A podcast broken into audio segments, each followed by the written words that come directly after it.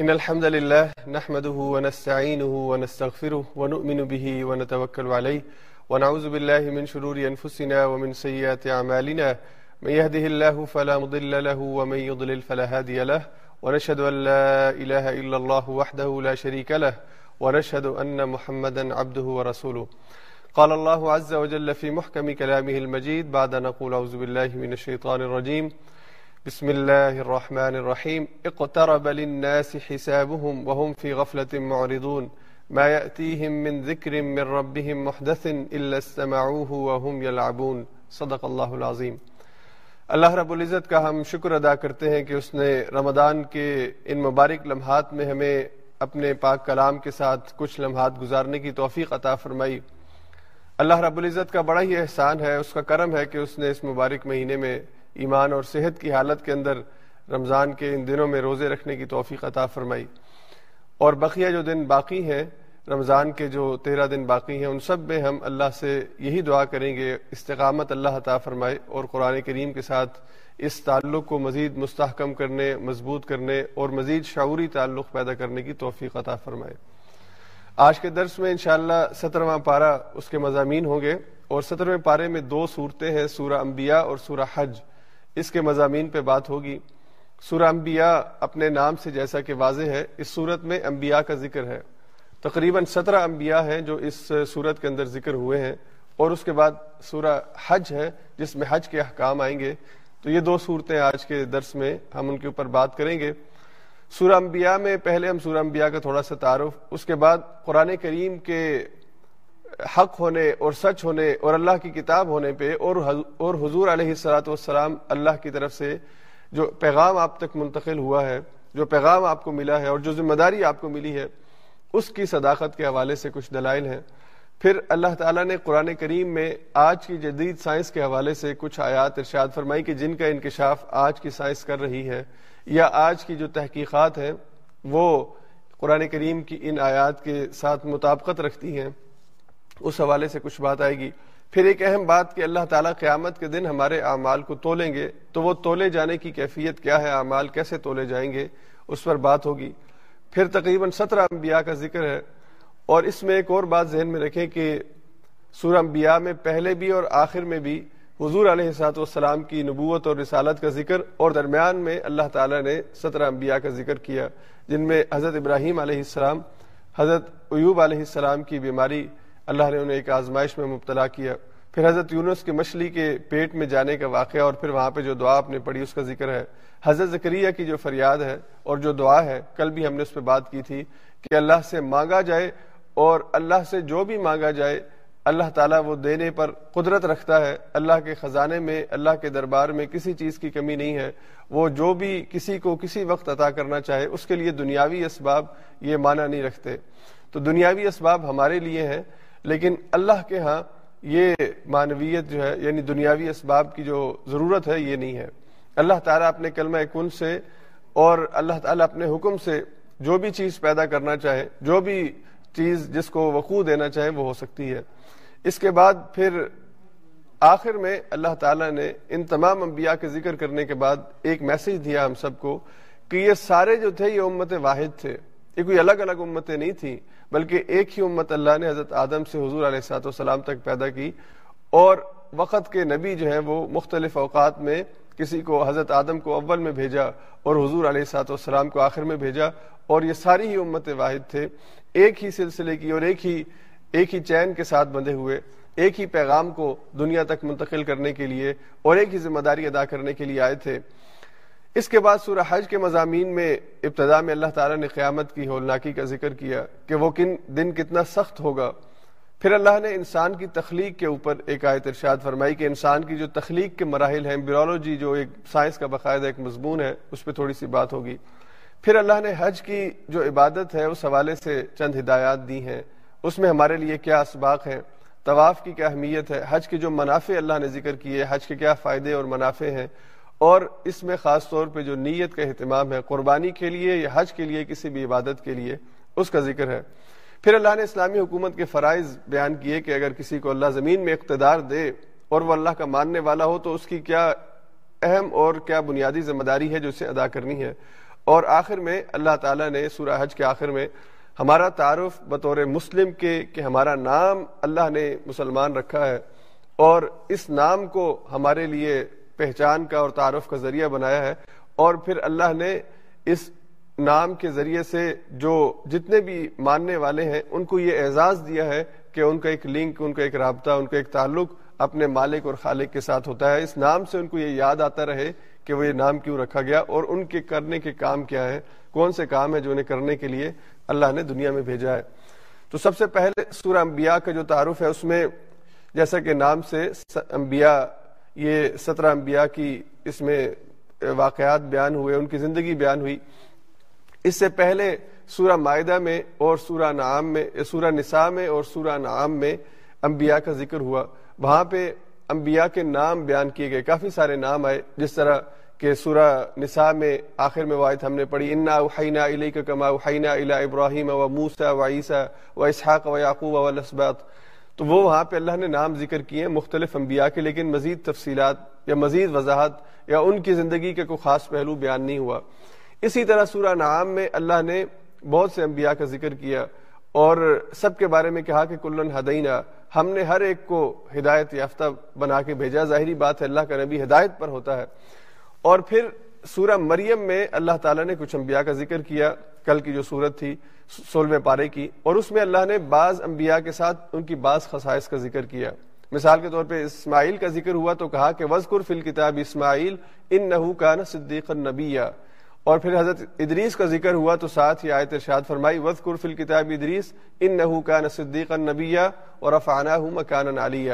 اسی طرح وزقر فل کتاب موسا تو حضرت ابراہیم کا، حضرت موسا کا، حضرت ادریس کا حضرت ہارون کا ان کا ذکر، لیکن ساتھ بہت ہی مختصر ایک دو آیات کے اندر۔ اسی طرح اس صورت میں بھی بعض تو نام ہے سترہ انبیاء میں سے بعض کے نام ہے لیکن حضرت ابراہیم کے اور حضرت سلیمان کے علاوہ باقی انبیاء کا بہت ہی مختصر تذکرہ مختلف انداز میں اللہ نے کیا ان کی زندگی کا اہم پہلو اللہ نے بیان فرمایا۔ جیسا کہ حضرت یونس ہے ان کی ساری دعوت و تبلیغ کے جو ان کا زمانہ تھا، ان کی دعوت و تبلیغ تھی، ان کی قوم کا جو جواب تھا، اس کی بجائے صرف ان کا مچھلی میں جانا اور وہاں پہ اللہ سے دعا مانگنا، مچھلی کے پیٹ میں جانا اور وہاں پہ اللہ سے دعا مانگنا۔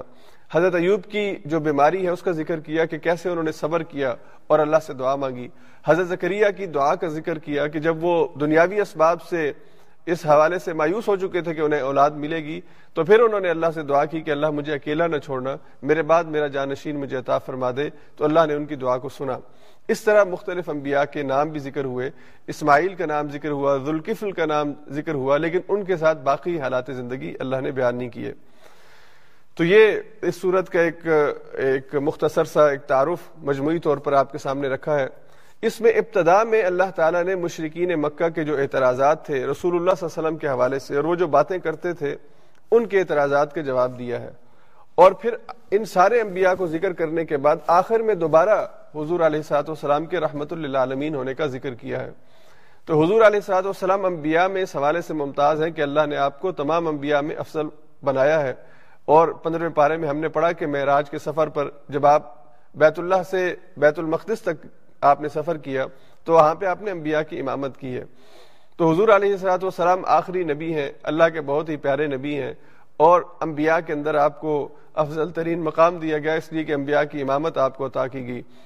تو حضور علیہ السلاط والسلام کے امتی ہونے کے حوالے سے اور اس امت کا ایک فرد ہونے کے حوالے سے ہمارے لیے اس صورت کے اندر بہت سے اسباق ہیں جن پہ ہمیں رہنمائی لینی ہے۔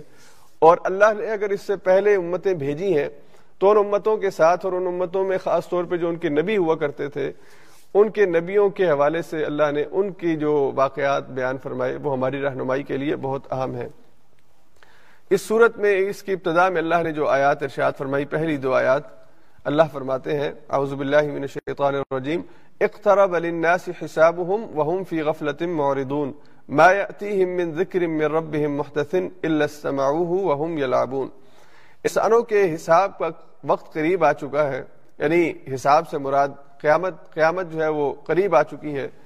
اور انسان اس وقت کی نزاکت اور اس وقت کے اندر تیاری سے جو ہے وہ اس حوالے سے غافل ہے۔ اور ان کو اس نادانی کا اندازہ نہیں ہے کہ کتنی بڑی نادانی ہے یعنی غفلت میں پڑے ہوئے ہیں۔ اب حضور علیہ سات والسلام کا دنیا میں آ جانا خود ہی قیامت کے آ جانے کی ایک ایک علامت ہے۔ حضور علیہ سات والسلام نے فرمایا کہ میں اور قیامت اس طرح ہے جیسے دو انگلیاں ہیں۔ انا وساطو کہا تین میں اور قیامت کی گھڑی اس طرح ہے جیسے یہ دو انگلیاں آپس میں ایک دوسرے کے ساتھ ملی ہوئی ہیں، ویسے ہی حضور علیہ سات والسلام کی بیست اور قیامت آپس میں ملے ہوئے ہیں یعنی ان کے درمیان کوئی نبی نہیں آئے گا اور کوئی بہت زیادہ وقت جو ہے وہ ان کے درمیان نہیں گزرے گا، قیامت واقع ہو جائے گی۔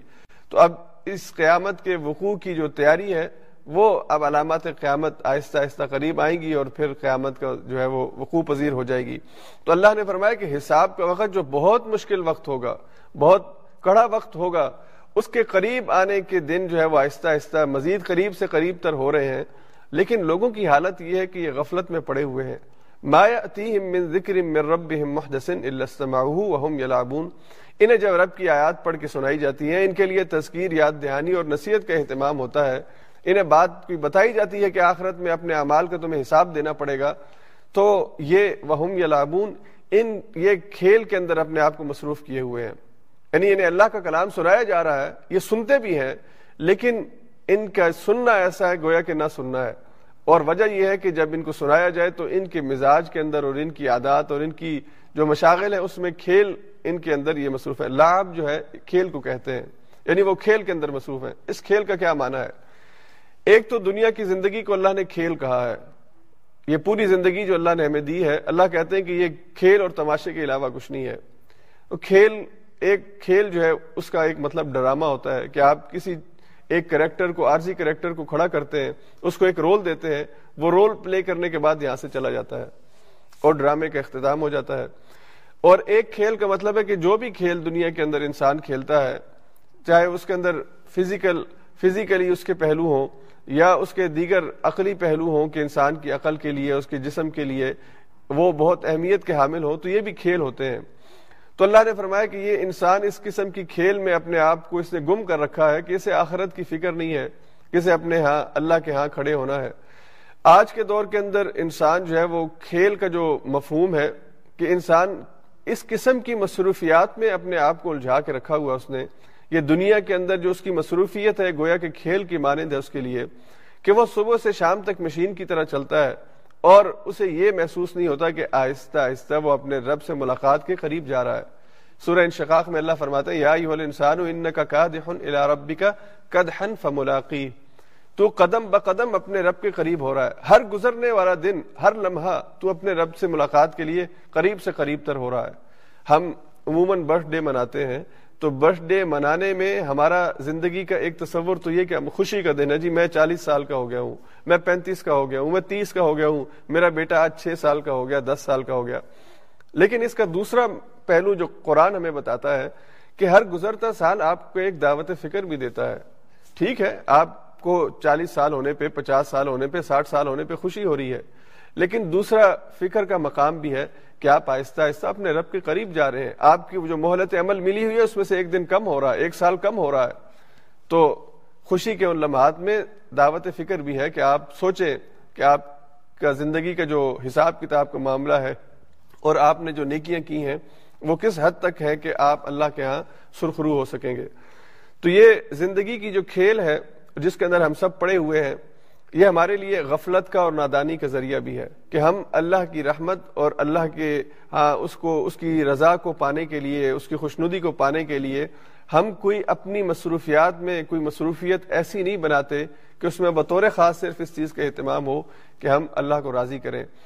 ہمارے بہت سے کام ایسے ہیں جو صرف ہماری توجہ اور ہماری انٹینشن کی وجہ سے ٹھیک ہو سکتے ہیں اور اللہ کی رضا کے ہم اقدار ٹھہر سکتے ہیں۔ کام ہم وہی کریں گے، لیکن اگر ہماری نیت ٹھیک ہو جائے گی، ہماری توجہ اس پر ٹھیک ہو جائے گی، تو وہ کام جو ہم بظاہر اپنا دن کا بہت سا حصہ اس میں گزارتے ہیں، وہ عبادت بن جائے گا۔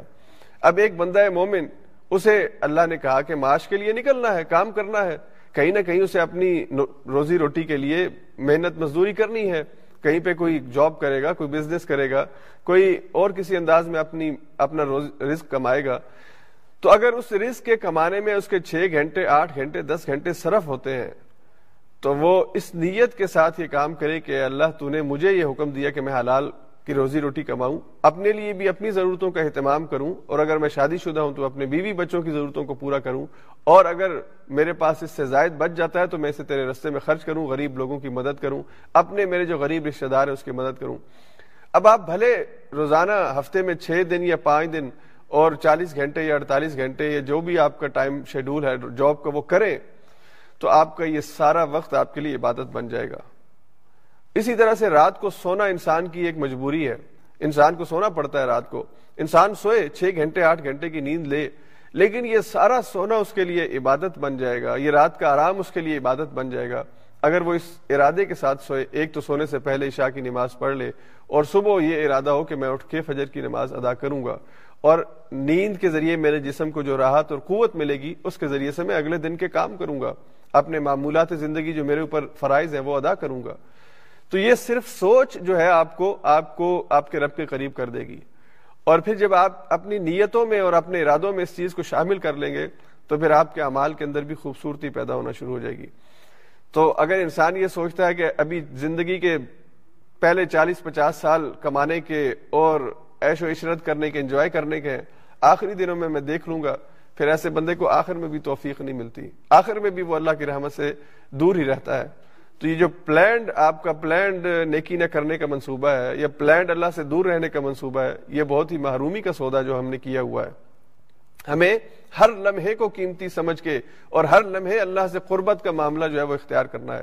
ہم زندگی کے کسی بھی سٹیج پر ہوں، اگر ہماری نیت اور ہماری سوچ اور اپروچ ٹھیک ہے تو ہمارا ہر لمحہ اللہ کی عبادت میں گزر رہا ہے۔ اس کے بعد پھر اللہ نے اگلی آیات میں حضور علیہ السلاط والسلام کے حوالے سے جو مشرقین کا رویہ تھا کہ وہ آپ کو ساحر کہتے ہیں، مجنون کہتے ہیں، دیوانہ کہتے ہیں اور ناؤز باللہ بڑے عجیب و قریب قسم کے القابات دیتے ہیں۔ تو یہ سارے آپ کی دشمنی کی وجہ سے اور حق سے آنکھیں بند کر کے حق کو نہ ماننے کی قسم انہوں نے اٹھائی ہوئی ہے، اس وجہ سے یہ باتیں کرتے ہیں۔ وگرنہ وہ خود یہ مانتے تھے کہ حضور علیہ سات والسلام وہ کوئی جادوگر نہیں ہے، وہ صرف لوگوں کو بہکانے کے لیے بات کرتے تھے۔ نظر بن حارث، یہ مشرقین مکہ کے درمیان ایک بڑا ایک بڑا عقل مند اور جانا پہچانا ایک سردار ہے۔ اس نے اپنے لوگوں سے کہا کہ ہم کہتے ہیں، تم لوگ کہتے ہو کہ محمد صلی اللہ علیہ وسلم یہ جادوگر ہے۔ تم کہتے ہو کہ یہ دیوانہ ہے، مجنون ہے۔ تم کہتے ہو کہ یہ جو ہے وہ بہکی ہوئی باتیں کرتا ہے، کاہن ہے۔ یہ سارے القابات مشکین مکہ نے حضور کو دیے تھے۔ آگے سورہ حاقہ میں، وما ہوا بقول شاعر قلیل ما تؤمنون، ولا بقول کاہن قلیل ما تذکرون تو اللہ نے ان کے ان القابات کو قرآن میں ذکر کیا کہ وہ اپنے وقت کے نبی کے بارے میں جس کے ایمان اور جس کے کریکٹر کے اوپر وہ گواہی دیتے ہیں کہ وہ بالکل اپنے کردار کا سچا اور پکا ہے۔ تو اس کے بارے میں یہ باتیں انہوں نے کی ہیں۔ تو نظر بن حارث نے اپنی قوم سے کہا کہ میرے لوگوں تم اور ہم سب مل کر محمد صلی اللہ علیہ وسلم کی مخالفت کرتے ہیں۔ لیکن ہماری جو اپروچ ہے مخالفت کی یہ ٹھیک نہیں ہے۔ ہم ان کو جادوگر کہتے ہیں۔ حالانکہ ہمیں پتہ ہے کہ جادوگر کس طرح کام کرتا ہے اور جادو کی کیا حقیقت ہے۔ اس لیے جادوگر کہنا ان کو ٹھیک نہیں ہے۔ اور ہم ان کو شاعر کہتے ہیں۔ تو بھلا ہمیں نہیں پتا کہ ادب کیا ہوتا ہے اور زبان اور شعر کیا ہوتا ہے۔ ہم سے بڑا بھی کوئی ادیب ہو سکتا ہے۔ تو ہمیں پتا ہے کہ وہ جو محمد صلی اللہ علیہ وسلم کا کلام ہے وہ شعر نہیں ہے۔ اس لیے ہم ان کو شاعر بھی نہ کہیں۔ اور پھر اس نے کہا کہ ہم ان کو کاہن کہتے ہیں۔ بھلا کائن جو بہکی بہکی باتیں کرتا ہو، تو کیا محمد صلی اللہ علیہ وسلم کا پیش کردہ کلام یہ کوئی بہکی ہوئی باتیں ہیں؟ اس لیے ہمیں پتہ ہے کہ وہ کاہن بھی نہیں ہے تو سب نے کہا، پھر ہم کریں کیا؟ اس دعوت کو روکیں کیسے؟ تو اس نے کہا کہ میرے پاس ایک پلان ہے کہ عجم سے کچھ ایسی کہانیاں، کچھ ایسے قصے منگوائے جائیں جو اپنی قوم کو سنائے جائیں، جو قرآن کا الٹرنیٹو ہو سکے۔ یعنی قرآن کے نور سے، قرآن کی روشنی سے انسانوں کو روکنے کے لیے اگر کوئی ہو سکتا ہے تو وہ یہ کہ ان کو ایسی قصے کہانیاں سنائی جائیں جو قرآن کی طرف توجہ کی بجائے ان کی طرف ان کی توجہ ہو جائے اور لوگ وہ کہانیاں سننے لگیں۔ اور پھر روایات میں آتا ہے کہ باقاعدہ اس نے یہ کہانیاں منگوائیں اور وہ عرب کے اندر یہ کہانیاں سنایا کرتا تھا۔ تو اللہ تعالیٰ نے ان آیات کے اندر اس رکوع میں یہ بات کہی اور پھر اس کا اختتام اس آیت پر ہوتا ہے جو بھی یہ یہ قرآن کے حوالے سے اللہ نے آیت فرمائی کہ لقد انزلنا الیکم کتابا فیہ ذکرکم، افلا تعقلون؟ اس قرآن میں تمہارا ہی ذکر ہے، اللہ نے تمہارے ہی ذکر پر مشتمل یہ کتاب نازل کی ہے۔ تم عقل سے کام کیوں نہیں لیتے؟ تم کیوں خواہ مخواہ اس نبوت کا، اس رسالت کا اور اس کتاب کا انکار کر رہے ہو؟ اس میں تمہاری تو باتیں ہیں۔ تمہارے جد امجد حضرت ابراہیم علیہ السلام کا تذکرہ ہے اس کے اندر۔ اور تم جن غلط کاموں میں اپنے آپ کو ملوث کر چکے ہو، اس کا تذکرہ ہے۔ اور تمہارے ارد گرد، چاہے وہ مدائن سالے ہوں یا وہ آد کی بستیاں ہوں، ان سب کی تباہی تمہاری آنکھوں کے سامنے ہے۔ اس میں خود تمہارے بارے میں بہت سی نشانیاں، تمہارے بارے میں اس میں باتیں کی گئی ہیں۔ تم جو اپنے اللہ اور اپنے خالق اور مالک کو چھوڑ کر بتوں کے آگے اپنے آپ کو جھکاتے ہو، اور تمہیں جو اللہ نے اشرف المخلوقات بنایا، تم اپنے ہی جیسے انسانوں کو خدا سمجھ بیٹھتے ہو۔ اللہ نے تمہیں اس کتاب میں تمہاری کہانی سنائی ہے، تمہارے غلط رویے تمہیں بتائے ہیں۔ اور تمہاری نجات اور فلاح اور کامیابی اور ترقی کا رستہ تمہیں دیا ہے، یہ تمہارے بارے میں نازل ہوئی ہے۔ اس لیے اس پر عقل سے، اس کو اپنی عقل کو یہاں پہ استعمال کرو، غور سے پڑھو اور اس سے ہدایت کا سامان حاصل کرو۔ یہ جو قرآن کی آیت ہے، لقد انزلنا الیکم کتابا فیہ ذکرکم۔ یہ صرف مشرقین مکہ کے لیے نہیں، بلکہ یہ میرے لیے اور آپ کے لیے بھی اسی طرح سے ہم سے مخاطب ہے جیسے ان سے مخاطب تھی۔ قرآن مجھ سے کہہ رہا ہے، قرآن آپ سے کہہ رہا ہے کہ اس میں آپ کا ذکر ہے، اس میں میرا ذکر ہے۔ اور یہی وہ بات ہے جو علامہ اقبال کے والد نے علامہ اقبال کو سکھائی تھی۔ علامہ اقبال بچپن میں اپنا واقعہ نقل کرتے ہیں۔ اپنی کتاب میں انہوں نے ایک واقعہ لکھا کہ میں قرآن کی تلاوت کر رہا تھا۔ تو میرے والد میرے پاس آئے اور انہوں نے پوچھا کہ اقبال کیا کر رہے ہو؟ تو میں نے کہا، ابا جان، تلاوت کر رہا ہوں۔ تو اقبال کے والد نے کہا کہ اچھا اور پھر آپ چلے گئے۔ پھر دوسرے دن آپ آئے اور آپ نے دیکھا کہ اقبال تلاوت کر رہے ہیں۔ تو انہوں نے پوچھا کہ اقبال کیا کر رہے ہو؟ تو میں نے کہا کہ میں تلاوت کر رہا ہوں۔ تو ابا جان نے سنا اور پھر چلے گئے اور تیسرے دن صبح پھر جب دوبارہ میں تلاوت کر رہا تھا، ابا جان آئے اور ابا جان نے کہا کہ، پوچھا کہ اقبال کیا کر رہے ہو؟ تو میں نے بتایا کہ تلاوت کر رہا ہوں۔ اور پھر جانے لگے تو میں نے کہا، ابا جان ذرا ٹھہریے، آپ روزانہ دیکھتے ہیں کہ میں تلاوت کر رہا ہوں اور آپ کو پتا ہے کہ میں تلاوت کر رہا ہوں۔ قرآن سے آپ واقف ہیں، تلاوت کرتے ہیں۔ تو آپ مجھ سے سوال کرتے ہیں اور سوال کا جواب سن کے چلے جاتے ہیں۔ آپ کہنا کیا چاہتے ہیں؟ یا میرے لیے کیا رہنمائی ہے؟ آپ سوال مجھ سے کیوں کرتے ہیں؟ تو وہاں پہ اقبال کہتے ہیں کہ میرے والد نے مجھ سے کہا کہ اقبال، اس کتاب کو اس طرح پڑھو گویا کہ یہ تم سے مخاطب ہے۔ یہ اللہ نے تمہارے لیے نازل کی ہے۔ اس میں تمہارا ذکر ہے۔ لقد انزلنا الیکم کتابا فیہ ذکرکم۔ اس میں تمہارا ذکر ہے۔ یہ تمہارے بارے میں اللہ نے کتاب نازل کی ہے۔ اس کتاب کو پڑھتے ہوئے جب منافقین کا ذکر آئے، تو یہ مت سمجھو کہ یہ محمد صلی اللہ علیہ وسلم کے دور کے منافقین کا ذکر ہے۔ اور اس کتاب کو پڑھتے ہوئے مشکین مکہ کا ذکر آئے تو یہ مت سوچو کہ یہ بس اس وقت کا کریکٹر تھا اور آج یہ کریکٹر موجود نہیں ہے اور اللہ کے باغیوں کا اگر ذکر آئے تو یہ مت سمجھو کہ یہ باغی وہی تھے جو ابو جہل تھا، ابو لہب تھا۔ نہیں، آج کے دور کے بھی باغی، آج کا دور کا تاغت اور آج کے دور میں اللہ کے منکر، ان پر بھی یہ آیات صادق آتی ہیں۔ اور جب اللہ اپنے بندوں کا ذکر کرے اور ان میں موجود صفات کا ذکر کرے تو پھر یہ مت سمجھو کہ یہ صفات بس صحابہ میں ہی ہو سکتی تھی۔ ہم تو بڑے گناہ گار ہیں، ہم ایسے نہیں ہو سکتے۔ نہیں لقد انزلنا الیکم کتابا فیہ ذکرکم۔ اس کتاب میں تمہارا ذکر ہے۔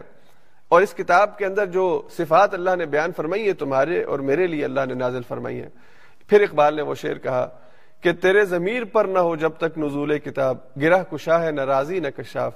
یہ تیرے ضمیر پہ جب تک تجھے یہ محسوس نہیں ہوگا کہ یہ کتاب تیرے پہ نازل ہوئی اور تجھ سے مخاطب ہے تب تک تو اس کی گرہوں کو، اس کے اندر موجود علوم کو، اس کے اندر موجود حقیقتوں سے واقف نہیں ہو سکتا۔ پھر تو توتوں کی طرح اس کو پڑھے گا الحم سے لے کے وناس تک اس کو ختم کر لے گا۔ لیکن تیرے سامنے اس کی کوئی، اس کی، اس کا جو نور ہے، اس کی جو روشنی ہے، وہ تیرے لیے فائدہ نہیں تجھے پہنچا سکے گی۔ تو قرآن کو اگر کتاب ہدایت سمجھ کے شعور کے ساتھ پڑھو گے، اور اس انداز میں کہ قرآن مجھ سے مخاطب ہے، قرآن کی ہر آیت مجھ سے مخاطب ہے، اور یقین جانیے قرآن کی ہر آیت میں سبق میرے لیے اور آپ کے لیے ہے۔ اللہ نے یہ کتاب چودہ سو سال پہلے نازل کی، لیکن صرف انہیں کے لیے نہیں، بلکہ لناسی جمیان قیامت تک کے انسانوں کے لیے اللہ نے اس کو ہدایت بنا کے نازل کیا ہے۔ میری اور آپ کی ہدایت کا سامان اس میں اللہ نے رکھا ہے۔ اس لیے جب بھی اس کو پڑھیں تو یوں سمجھ کے پڑھیں کہ یہ کتاب مجھ سے مخاطب ہے، آپ سے مخاطب ہے۔ اس کے بعد اللہ تعالی نے ایک اور غلط عقیدے کی اصلاح کی اور یہ آیت ارشاد فرمائی لوکان فیہما آلیہت الا اللہ لفسدتا۔ فسبحان اللہ رب العرش عما یصفون، لا يسأل عما يفعل وهم يسألون اگر اس کائنات کے دو الہ ہوتے، اگر اس کائنات کے انتظام کو چلانے کے لیے دو منتظم ہوتے، تو تم دیکھتے کہ اس کے اندر فساد پیدا ہو جاتا۔ ایک بہت عقلی دلیل ہے کہ کسی بھی ایک کمپنی کے اندر اگر دو سی او ایک ہی جیسے اختیارات کے اور ایک ہی جیسی ذمہ داریوں کے ساتھ بٹھا دیے جائیں تو دونوں کے مزاج کی تبدیلی کی وجہ سے، دونوں کے ذہن اور دونوں کی اپروچ کی وجہ، تبدیلی کی وجہ سے وہ کمپنی نہیں چل پائے گی۔ ہر کمپنی کا ایک ہی سی او ہوتا ہے، ہر اسکول کا ایک ہی پرنسپل ہوتا ہے اور ہر تنظیم کا ایک ہی صدر ہوتا ہے۔ جب بھی آپ سیم ذمہ داریاں سیم سٹیٹس دو لوگوں کو دے دیں گے تو پھر وہ کام نہیں ہو سکے گا۔ ایک ایک جانب کھینچے، دوسرا، دوسری جانب کھینچے گا۔ اگر اس زمین کے اور اس کائنات کے دو خدا ہوتے ایک مشرق سے سورج کو نکلنے کا حکم دیتا، دوسرا مغرب سے نکلنے کا حکم دیتا۔ ایک اس کو زمین کو سورج کے قریب ہو جانے کا حکم دیتا اور دوسرا سے زمین سے دور ہو جانے کا حکم دیتا۔ تو یہ کام نہیں ہو سکتا تھا۔ اس لیے اللہ نے کہا کہ تمہارے اپنے معاملات میں، تمہاری اپنی جو تم نے کمپنیاں بنائی ہیں، تم نے فیکٹریاں بنائی ہیں، تم نے اسکول بنائے ہیں، تم نے تنظیمیں بنائی ہیں وہاں پہ تم ایک عہدہ دو آدمیوں کو نہیں دیتے ہو، تو اللہ کا جو عہدہ ہے، جو اس کا، جو حق ہے، جو اس کا رب ہونے کا منصب ہے، یہ تم کیسے دو کو دے سکتے ہو؟ دو کو یا اس سے زیادہ کو؟ ایسا نہیں ہو سکتا۔ اس لیے اللہ ایک ہی ہے۔ اور اگر اللہ دو ہوتے، یا اللہ جیسے دو ہوتے، یا اللہ کے اختیارات میں اور لوگ شریک ہوتے، تو پھر یہ کائنات کا نظام درم برہم ہو جاتا۔ پھر اللہ نے خود ہی کہا، فسبحان اللہ۔ اللہ پاک ہے، اس شرک سے جو لوگ اس کے ساتھ کرتے ہیں۔ اللہ پاک ہے، اس نقص سے جو لوگ اس کے ساتھ وابستہ کرتے ہیں۔ اور اللہ رب العرش العظیم ہے، عرش عظیم کا رب ہے۔ اور وہ ان تمام نقائص سے کمزوری سے پاک ہے جو لوگوں نے رب کے ساتھ منسوب کر رکھی ہیں۔ اور پھر اللہ نے فرمایا، لا عما يفعل اللہ کے کیے ہوئے فیصلوں پر، اللہ کی کی ہوئی تدبیر پر سوال نہیں اٹھایا جا سکتا۔ وہ یوس اور دیگر انسانوں کے یا دیگر مخلوقات کے جو بھی کام ہے، اس کے اوپر سوال اٹھایا جا سکتا ہے اسے پوچھا جا سکتا ہے کہ یہ کام ٹھیک ہے یا ٹھیک نہیں ہے، یا کیوں ٹھیک ہے اور کیوں غلط ہے۔ لیکن اللہ کے کسی فیصلے کے اوپر یہ سوال اٹھانے کی اجازت نہیں ہے کہ یہ کام کیوں ہوا ہے اور کیسے ہوا ہے۔ تو لا یسلو عما یفعل۔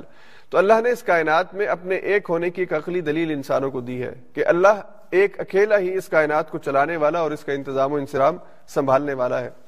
پھر اس کے بعد یہ آیت نمبر تیس آتی ہے، جس میں اللہ یہ فرماتے ہیں، اولم یر الذین کفروا ان السماوات والارض كانتا رتقا ففتقناهما وجعلنا من الماء كل شيء حي افلا يؤمنون کیا یہ کافر لوگ دیکھتے نہیں کہ زمین اور آسمان آپس میں ملے ہوئے تھے؟ رتق کہتے ہیں ملے ہونے کو، باہم متصل ہونے کو، جڑے ہونے کو۔ تو یہ آپس میں ایک دوسرے کے ساتھ جڑے ہوئے تھے۔ یہ ایک ہی بہت بڑا ایک ایک یعنی میس قسم کا ایک ایک نقطہ تھا جہاں پہ آپس میں ملے ہوئے تھے، یہ جدا نہیں تھے، ملے ہوئے تھے۔ فتق نہ پھر ہم نے ان کو الگ کر دیا۔ اور فتق یعنی بڑی شدت کے ساتھ کسی چیز کے الگ ہونے کو کہتے ہیں۔ یہ چیز زمین اور آسمان آپس میں ملے تھے، لیکن ان کو پھر اللہ نے الگ کیا ہے۔ اور اس کے بعد اللہ نے فرمایا وجہ اللہ من الماء ہائی ہم نے ہر چیز کو پانی سے پیدا کیا۔ افلا یؤمنون پھر یہ لوگ ایمان کیوں نہیں لاتے؟ تو اس آیت میں، اس کے ترجمے سے آپ کے ذہن کے اندر یہ تھیوری آئی ہوگی جو دنیا بگ بینگ کے نام سے اسے جانتی ہے۔ بگ بینگ کی تھیوری ابھی پچھلی صدی کے اندر دنیا میں متعارف ہوئی۔ اس سے پہلے ڈارون کی تھیوری نے پوری دنیا میں تہلکا مچایا ہوا تھا۔ اور اب یہ تھیوری آئی ہے تو دنیا اس تھیوری کے پیچھے ہے۔ اور یہ تھیوری اسی آیت کی تشریح ہے۔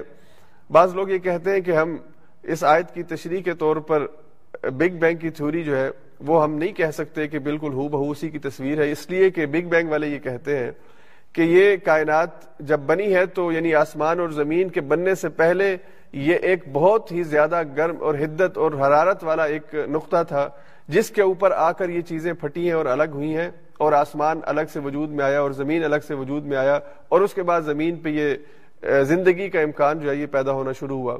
اس سے پہلے یہ مادے بہت ہی زیادہ تیز حرارت اور ٹیمپریچر کے اندر ایک جگہ اکٹھے آپس میں ملے ہوئے تھے۔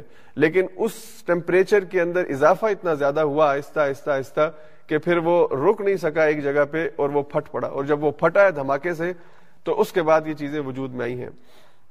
اب قرآن کریم نے جو یہ آیت کے اندر بات کہی ہے کہ یہ زمین اور آسمان آپس میں ملے ہوئے تھے، پھر یہ ایک دوسرے سے جدا ہوئے۔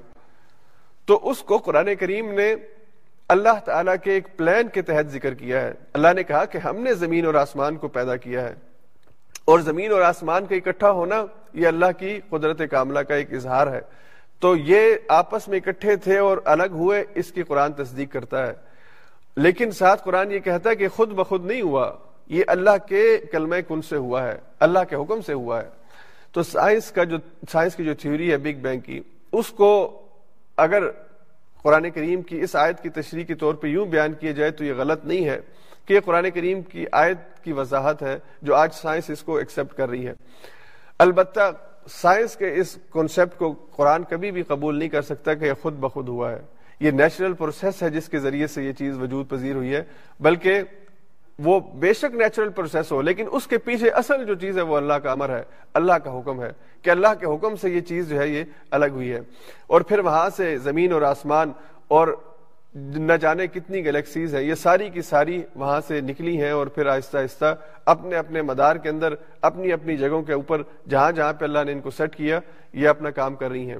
اللہ نے فرمایا کہ کلن فی فلکی یسبحون، ہر ایک اپنے فلک میں اور فلک اس کا وہ رستہ ہے جس میں وہ چلتا ہے۔ زمین اپنے ایک رستے کے اوپر چل رہی ہے، زمین کا ایک فلک ہے۔ سورج کا ایک فلک ہے جس میں وہ گھوم رہا ہے۔ ہر سیارہ ایک فلک کے اندر گھوم رہا ہے۔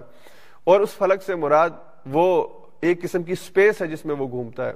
تو ہر ایک کا ایک ایک دائرہ، ایک اس کا رستہ اللہ نے متعین کر دیا ہے اور وہ اس میں مسلسل جو ہے وہ گھومے چلے جا رہا ہے۔ اور صرف گھوم نہیں رہا، وہ صرف چل نہیں رہا۔ بلکہ اللہ کہتے ہیں یس بہون وہ اپنے رب کی تسبیح بیان کرتے ہوئے یہ کام کر رہا ہے۔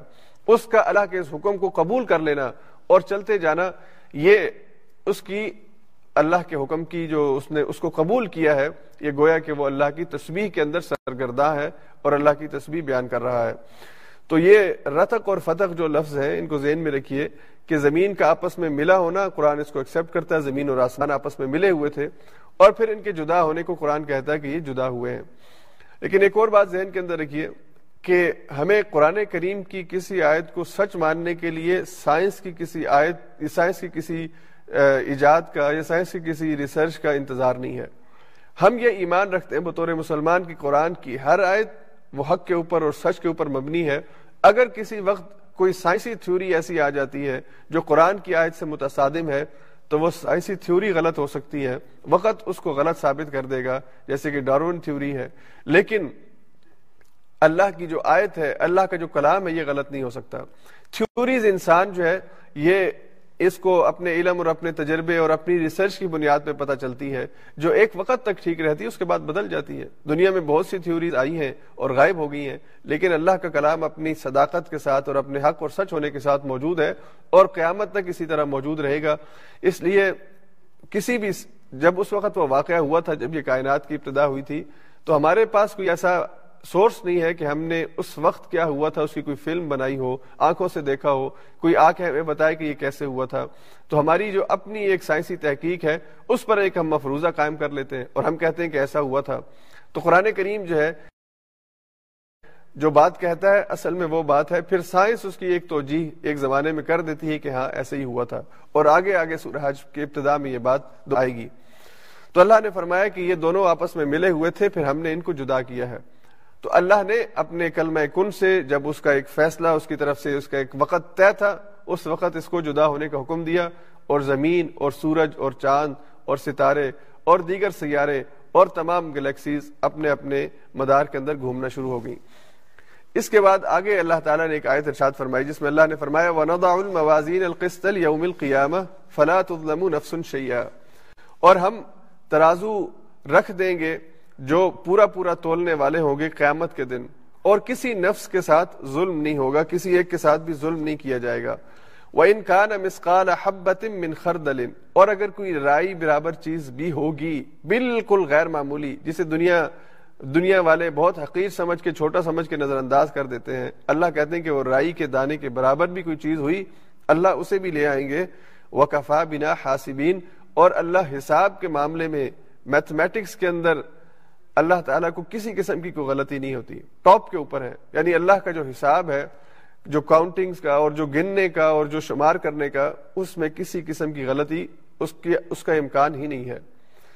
تو اللہ نے جو قیامت کے دن ذکر کیا کہ ترازو رکھے جائیں گے، تو یہ ترازو اعمال کو تولنے کے لیے ہوں گے۔ اب اعمال کیسے تولے جائیں گے؟ اس کی تین تو جہاد مفسرین نے بیان فرمائی ہیں۔ ایک تو یہ کہ انسان کا جو بھی عمل ہے، اس کو ایک شیپ دی جائے گی، ایک شکل دی جائے گی۔ جیسا کہ قرآن کے بارے میں یہ آتا ہے کہ قرآن ایک نوجوان کی صورت میں، ایک خوبصورت نوجوان کی صورت میں قیامت کے دن اس آدمی کے سامنے آئے گا جو قرآن کی تلاوت کیا کرتا ہے، کثرت کے ساتھ، جسے صاحب قرآن کہتے ہیں، قرآن والا کہتے ہیں۔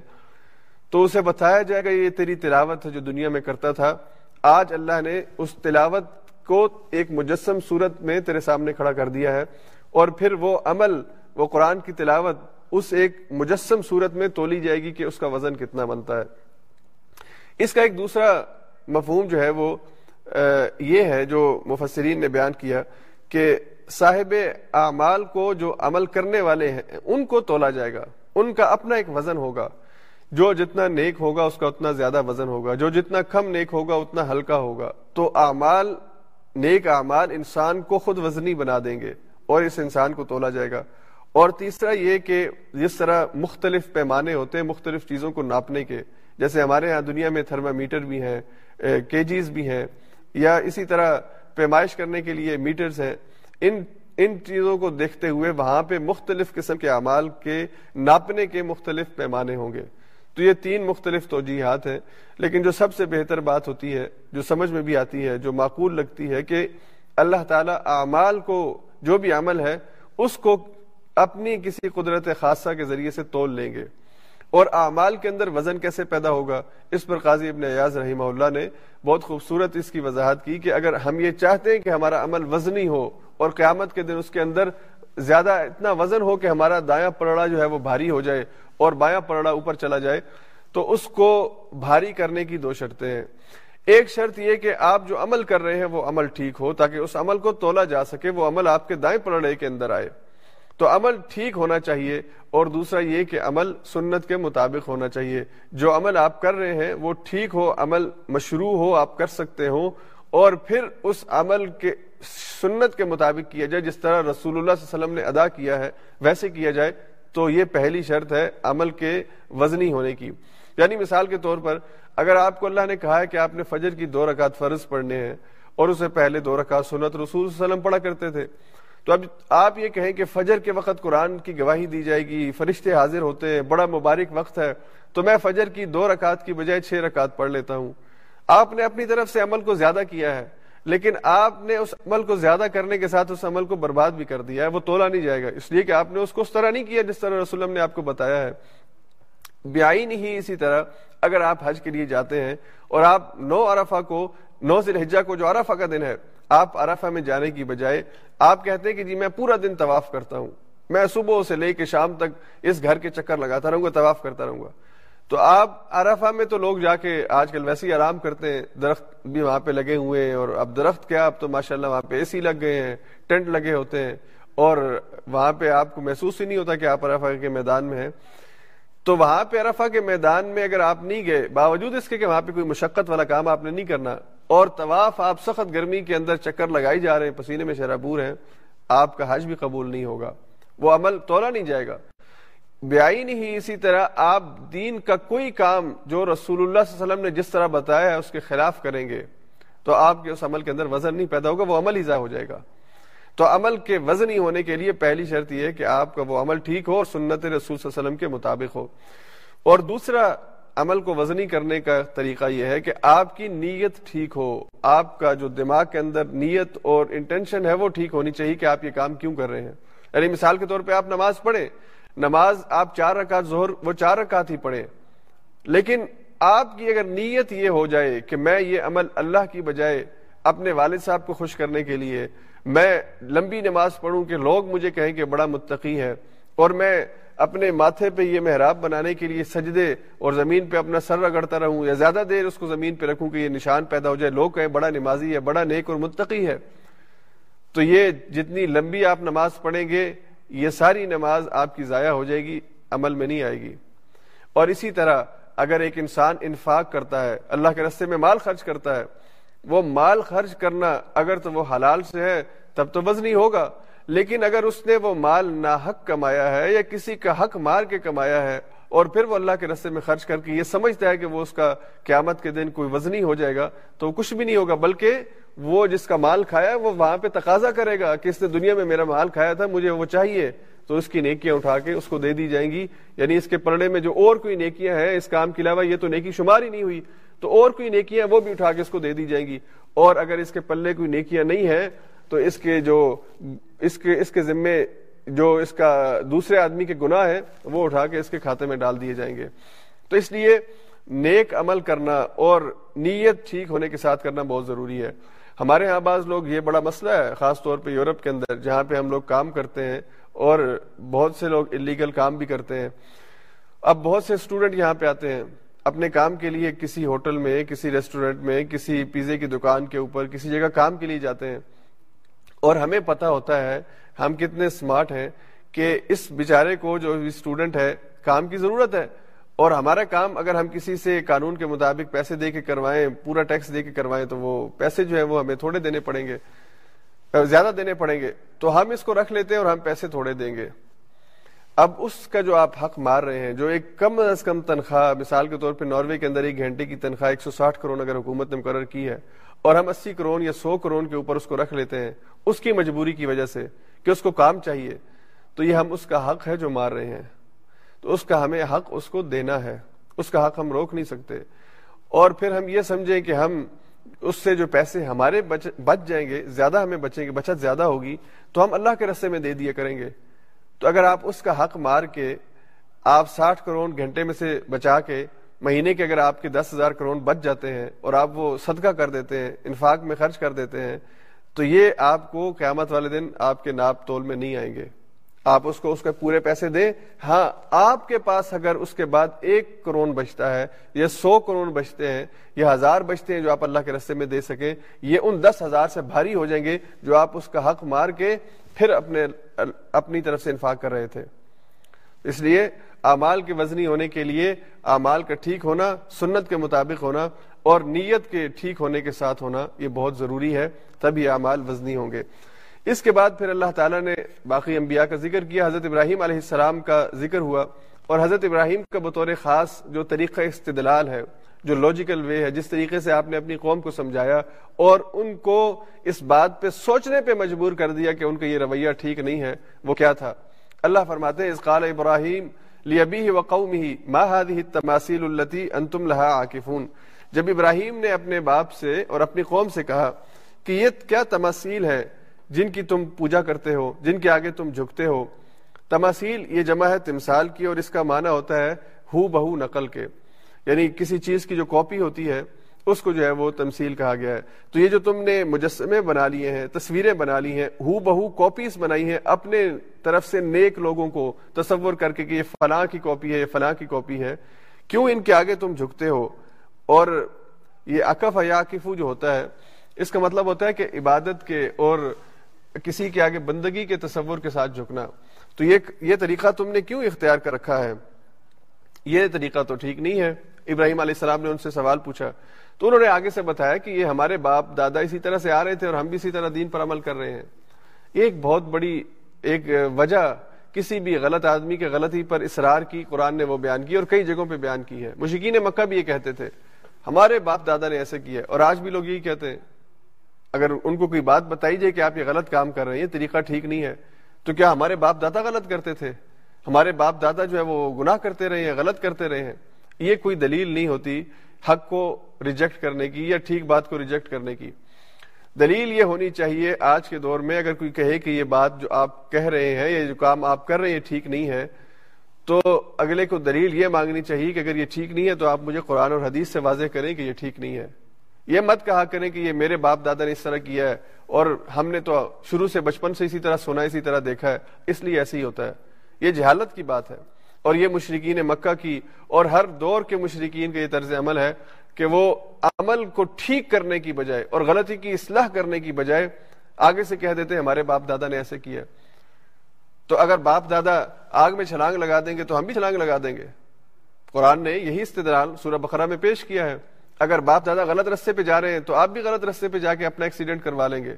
اگر وہ جہنم میں چھلانگ لگا رہے ہیں، آپ بھی لگا دیں گے۔ نہیں، تب تو آپ اپنے آپ کو روک لیں گے۔ آپ کو آپ کہیں گے کہ یہ تو بہت ہی کوئی بے وقوفانہ کام ہے، اپنے آپ کو نقصان پہنچانا۔ تو اس لیے باپ دادا کا عمل دلیل نہیں ہوتا کہ میرے باپ دادا ایسے کرتے تھے۔ ہاں اگر وہ عمل قرآن اور سنت کے مطابق ہے، پھر دلیل ہے۔ پھر آپ لگے رہے اس کے اوپر ڈٹ جائیں۔ لیکن اگر وہ عمل قرآن اور حدیث کے خلاف ہے، تو پھر وہ صرف ان کا عمل ہونے کی وجہ سے کوئی دلیل نہیں بن سکتا۔ ہمارے ہاں بر صغیر کے اندر یا ان علاقوں میں خاص طور پہ جو عجم کے علاقہ ہے ایران کا علاقہ ہے، ترکی کا علاقہ ہے ان علاقوں میں بہت سی ایسی چیزیں ہیں کہ جن کی دین کے اندر اصل نہیں ہے اور لوگ ان کو دین سمجھ کے اس کے اوپر عمل کرتے ہیں کہ یہ دین ہی اس طرح ہمیں ملا ہے۔ اس لیے کہ ہم نے اپنے باپ دادا کو کیسے کرتے ہوئے دیکھا ہے۔ اور ہمارے ہاں بطور خاص ہندوستان کا جو علاقہ تھا، بر صغیر کا، جس میں اب پاکستان، بنگلہ دیش، انڈیا، یہ سارا علاقہ آتا ہے۔ ہم کیونکہ ہندوؤں کے ساتھ رہے ہیں، تو ہندوؤں کی طرح کے توہمات اور عقیدے آج بھی ہمارے مسلمانوں کے درمیان موجود ہیں۔ آج بھی موجود ہیں۔ جس طرح کے ہندو بعض چیزوں کے بارے میں توہمات کے شکار ہیں۔ حالانکہ قرآن کریم نے اور حدیث پاک نے اس حوالے سے ہر چیز کی نفی کی ہے کہ کوئی چیز نقصان دہ نہیں ہوتی، کوئی چیز کسی کو نقصان نہیں دیتی۔ ہم آج بھی دیکھتے ہیں کہ گاڑیوں کی نئی گاڑی خریدیں گے، اس کے نیچے کالا کپڑا باندھ دیں گے، جوتی باندھ دیں گے۔ اور ہمارے ہاں آج بھی یہ تصور ہے کہ آپ صبح جا رہے ہیں، اپنے کام پہ آپ کے سامنے سے کالی بلی یا کالا کتا گزر جائے تو وہ آپ کے لیے نحوست کی علامت ہے۔ دنوں کے بارے میں ہمارا یہی تصور ہے۔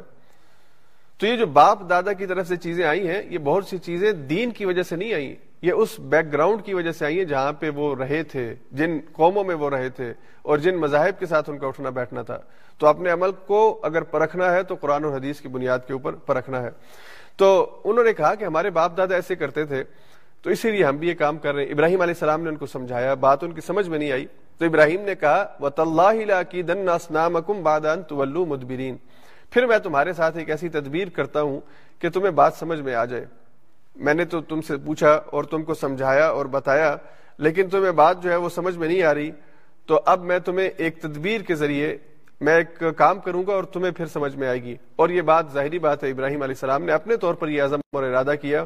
کہ میں ایسا کام کروں جس سے میری قوم کو یہ بات سمجھ میں آ جائے کہ یہ بت جن کی یہ پوجا کرتے ہیں نہ انہیں نفع دے سکتے ہیں، نہ انہیں نقصان دے سکتے ہیں، نہ ان کی بات سنتے ہیں، حتیٰ کہ خود اپنی حفاظت بھی نہیں کر سکتے۔ تو پھر ابراہیم نے کیا کیا کہ ایک دن جب وہ اس قوم کا کوئی میلہ تھا یا کوئی خوشی کا دن تھا، وہ باہر گئے ہوئے تھے۔ اپنے گھروں سے نکل کے، اس محلے سے نکل کے کسی باہر جگہ پہ جمع ہوئے ہوئے تھے۔ تو ابراہیم علیہ السلام بڑے بت خانے میں گئے اور وہاں پہ بتوں کو توڑا اور توڑنے کے بعد کلہاڑی جو ہے وہ بڑے بت، بڑے میاں صاحب کے ہاتھ میں رکھ دی اور آپ وہاں سے باہر آ گئے۔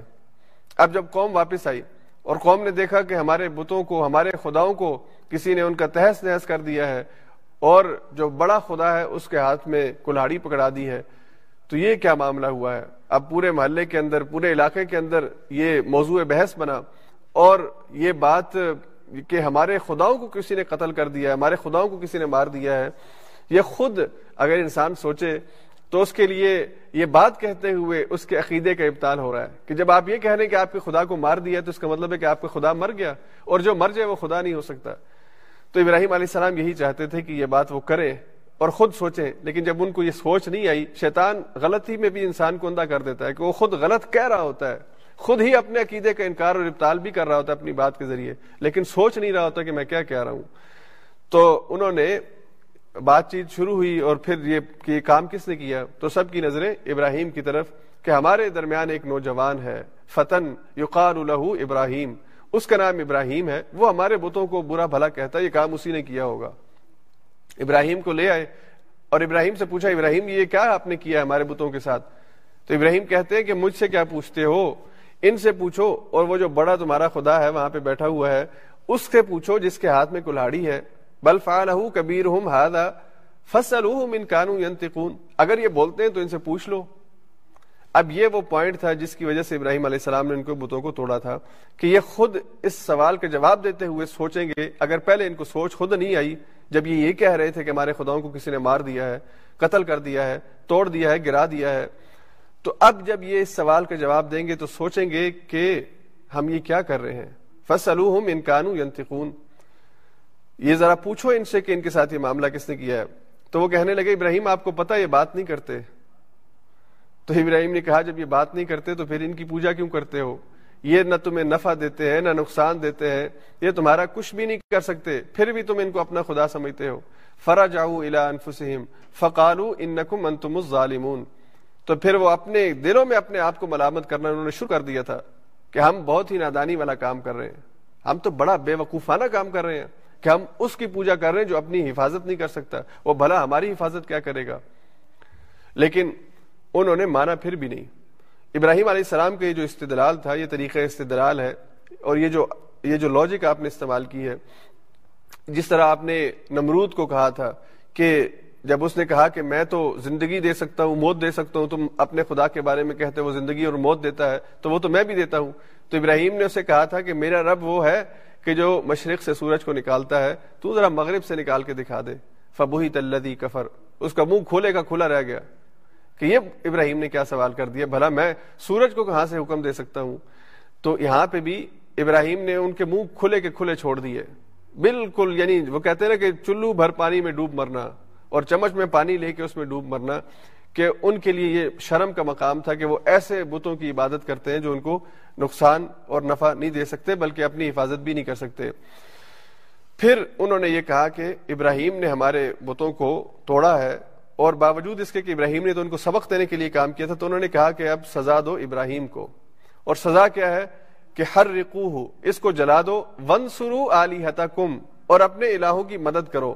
اب اگین پھر یہ بات دیکھیے یہ جو لفظ انہوں نے بولا ون سرو علی اپنے الہوں کی مدد کرو۔ خود کہہ رہے ہیں کہ ہمارے الہوں کو ہماری مدد کی ضرورت ہے، تو بھلا وہ چیز الہ ہو سکتی ہے جو دوسروں کی مدد کی محتاج ہو، کہ دوسروں کی مدد کی وجہ سے وہ زندہ رہے، اس کو بقا ملے۔ تو کیسی عجیب بے وقوفانہ لاجک ہے کہ کہہ رہے ہیں، اپنی زبان سے کہہ رہے ہیں کہ اس کو تمہاری مدد کی ضرورت ہے، تمہارے الہ کو تمہاری مدد کی ضرورت ہے، اس کی مدد کرو اور ابراہیم کو جلا دو۔ تو پھر اللہ کہتے ہیں کہ انہوں نے ابراہیم کو آگ میں پھینکا اور ہم نے آگ کو حکم دیا، یا نارکونی بردن و سلامن اعلی ابراہیم، اے آگ، تو ٹھنڈک اور سلامتی بن جا ابراہیم کے لیے۔ آگ جو بظاہر جلانے کا کام کرتی ہے، آگ کہ جس کا جس کا قرب بھی انسان کو جو ہے وہ جلا کے راہ کر دیتا ہے۔ اور وہ اتنی سخت آگ تھی کہ جس کے بارے میں یہ کہا گیا روایات کے اندر یہ بات ہے کہ ابراہیم کو اس آگ میں پھینکا گیا یعنی وہ خود قریب نہیں جا سکتے تھے، بلکہ ابراہیم کو پھینکا گیا اس آگ کے اندر۔ جب ابراہیم اس آگ کے قریب آئے ہیں، اللہ نے فرشتے کو بھیجا، جبریل علیہ السلام آئے اور آگ کو حکم دیا کہ تو بظاہر جلانے کا کام کرتی ہے، لیکن اب میرے کل کن کی وجہ سے تو آگ ٹھنڈی ہو جا اور سلامتی بن جا۔ ٹھنڈ بھی اتنی نہ ہو جائے کہ ابراہیم کو اندر ٹھنڈ لگنا شروع ہو جائے، بلکہ سلامتی والی ٹھنڈک بن جائے کہ اسے سلامتی محسوس ہو، حفاظت محسوس ہو۔ اب یہاں پہ جبریل علیہ السلام آئے ہیں اور ابراہیم علیہ السلام کی حفاظت کی ہے۔ بیائی نہیں جس طرح کے اللہ تعالیٰ نے حضرت اسماعیل کے ذبح ہوتے وقت جب ابراہیم آپ کے گلے پر چھری پھیر رہے تھے، تو اللہ نے جبریل امین کو ایک میڈا دے کے، ایک جو ہے وہ جنت کے جانور دے کے بھیجا کہ یہ اسماعیل کو نیچے سے نکالو اور یہ ان کی چھری کے نیچے رکھو، اس کے اوپر چھری پھرنی چاہیے۔ تو جبریل امین وہاں پہنچے ہیں۔ اور جس طرح حضرت یوسف کو جب ان کے بھائیوں نے کنویں میں پھینکا تھا، تو جبریل امین حضرت یوسف کی حفاظت کے لیے کنویں میں گرنے سے پہلے پہنچے تھے۔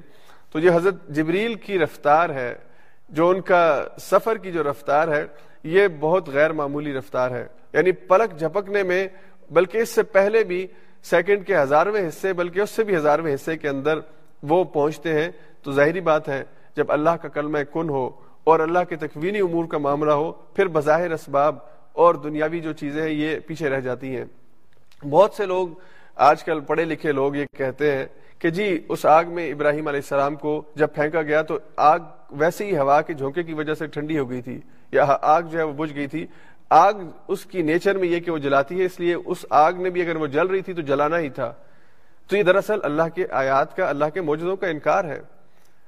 یہ انسان اپنی عقل اور سائنس کی وجہ سے اللہ کی آیات کو جو ہے وہ اس کا انکار کر دیتا ہے۔ اگر یہ بات غیر مسلم کہے تو بات سمجھ میں آتی ہے کہ وہ اللہ کی آیات کو مانتا نہیں ہے۔ لیکن اگر اللہ کی آیات کا ماننے والا، قرآن کو ماننے والا اور اپنے آپ کو مسلمان کہنے والا یہ بات کہے، تو اس پر افسوس ہوتا ہے کہ بھائی اگر آپ کو یہی تکلف کرنا ہے تو آپ پہلے قرآن کی آیات ہی کا انکار کر دیں۔ قرآن تو قدم قدم کے اوپر معجزات کی بات کرتا ہے۔ قدم قدم کے اوپر قرآن نے معجزات پیش کیے ہیں۔ آپ کس کس کا انکار کریں گے؟ تو اگر انکار ہی کرنا ہے تو پھر پہلے قرآن ہی کا انکار کر دیں۔ تاکہ آپ کو کوئی مشکل ہی پیش نہ آئے ان چیزوں کا انکار کرنے میں۔ مسلمان ہوتے ہوئے، قرآن پر ایمان رکھتے ہوئے آپ اللہ کی آیات اور اللہ کے موجودوں کا انکار شروع کر دیں، اس لیے کہ آپ کی سائنس آپ کو یہ بات نہیں سمجھا سکتی۔ تو پھر سائنس پر ایمان لے آئے قرآن کا انکار کر دیں۔ قرآن نے ایسی بہت سی باتیں، اور یہی تو عقیدہ ہے، یہی تو توحید ہے کہ آپ کا عقیدہ سائنس نہیں ہونا چاہیے، آپ کا عقیدہ اللہ پر ایمان اور اللہ کی قدرت اور طاقت کے اوپر ایمان ہونا چاہیے۔ کہ اللہ تمام طاقتوں کا اور اللہ تعالیٰ تمام بادشاہتوں کا مالک ہے۔ اس کے بعد اللہ تعالیٰ نے آگے حضرت ایوب علیہ السلام کے صبر کا ذکر کیا اور ایوب علیہ السلام صبر کے حوالے سے بہت مشہور ہیں، جانی پہچانے، ان کا جو، ان کی جو پہچان ہے، وہ یہ صبر ہے۔ اس لیے کہ ان کو اللہ تعالیٰ نے ایک آزمائش میں مبتلا کیا اور آزمائش یہ تھی کہ جسمانی طور پر بھی وہ بیماری کا شکار ہوئے اور وہ مال اسباب ان کے پاس تھا، جو مال و متا ان کے پاس تھا، وہ بھی ان سے لے لیا گیا۔ اب حضرت ایوب علیہ السلام کی زندگی کے حوالے سے بہت کم قرآن کریم کے اندر بیان ہوا ہے۔ اسرائیلیات کے اندر یعنی بائبل اور تورات کے اندر، یا قرآن کے علاوہ جو اہل کتاب کے جو سورسز ہیں، ان کے اندر اس کا ذکر ہے۔ ہم اس کے اوپر اعتماد نہیں کر سکتے ہنڈریڈ پرسینٹ لیکن قرآن کریم کی آیات سے بات سمجھ میں یہ آتی ہے۔ یہاں پہ بھی اور پھر آگے سورہ سعد میں تیسویں پارے میں یہ بات آئے گی کہ ایوب علیہ السلام کو اللہ کی طرف سے آزمائش آئی تھی۔ اور یہ پکڑ یا آزمائش جو تھی، یہ جو امتحان تھا، یہ جسمانی بیماری بھی تھی اور یہ مال و اسباب کی کمی بھی تھی، یہ اس کا ضائع ہونا بھی تھا۔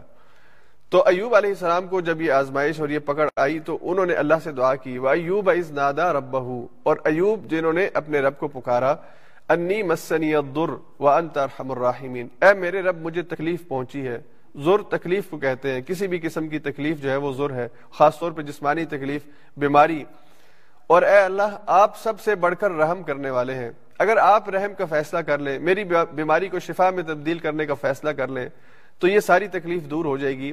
اور بظاہر دنیا والے کہہ دیں کہ لا علاج ہے، موت کے حوالے کر دیا انہوں نے کہ بس یہ چند گھنٹوں کا مہمان ہے، چند دنوں کا مہمان ہے۔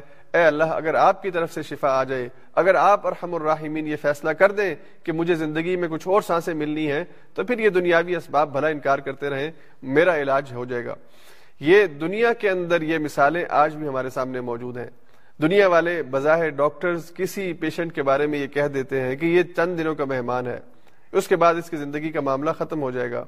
لیکن وہ دنیاوی اعتبار سے جس کے چند گھنٹے رہ جاتے ہیں یا چند سال رہ جاتے ہیں، وہ ایک لمبا عرصہ زندگی اپنی گزارتا ہے اور بالکل صحت والا ہے۔ پھر سائنس کہتی کہ ہمیں سمجھ میں نہیں آیا کہ کیا ہوا ہے، کیسے ہوا ہے۔ وہ جو سمجھ میں نہیں آتی تو اللہ کہتا ہے کہ وہ شفا اللہ کی طرف سے آتی ہے اور وہ بندہ جس کے بارے میں اللہ کا فیصلہ یہ ہو کہ اس کو ابھی نہیں فوت ہونا، اس کو دوبارہ صحت ملتی ہے اور وہ اپنی زندگی گزارتا ہے۔ آج ابھی ابھی آج کے دنوں کی مثال ہے، ہمارے پاکستان میں جماعت اسلامی پاکستان شعبہ عمر خارجہ کے جو ذمہ دار عبدالغفار عزیز صاحب، ہمیں ان کے حوالے سے خبر موصول ہوئی کہ ڈاکٹروں نے جواب دے دیا ہے کہ وہ کینسر کی فورتھ سٹیج کے اوپر ہے اور اب علاج ممکن نہیں ہے۔ دنیا بھر سے، پاکستان سے لے کر آپ شمال کی طرف چلے جائیں، جنوب کی طرف چلے جائیں، پوری دنیا کے اندر جو ان کے محبین اور متعلقین ہیں، اس لیے کہ جماعت اسلامی سے وابستہ پوری دنیا کے اندر لوگ موجود ہیں، ان تک جب یہ خبر پہنچی، ان سب نے دعا کی، اللہ سے دعا کی، اللہ تو شفا دینے والا ہے۔ اور حیرانی کی بات یہ کہ وہی وہی عبد الغفار کے جو اسپتال میں بے ہوش پڑے تھے، دو دنوں کے بعد اپنے پاؤں پہ کھڑے ہو کے اپنے گھر پہنچے ہیں۔ ہم ابھی بھی ان کے لیے دعا گو ہیں۔ اللہ انہیں اور لمبی زندگی عطا فرمائے اور صحت والی زندگی عطا فرمائے۔ تو یہ دعائیں کام کرتی ہیں۔ تو ایوب علیہ السلام نے جو بظاہر دنیاوی علاج کے اسباب تھے وہ بھی اختیار کیے ہوں گے، لیکن اس کے ساتھ اللہ سے دعا مانگی۔ اے اللہ، مجھے یہ تکلیف پہنچی ہے۔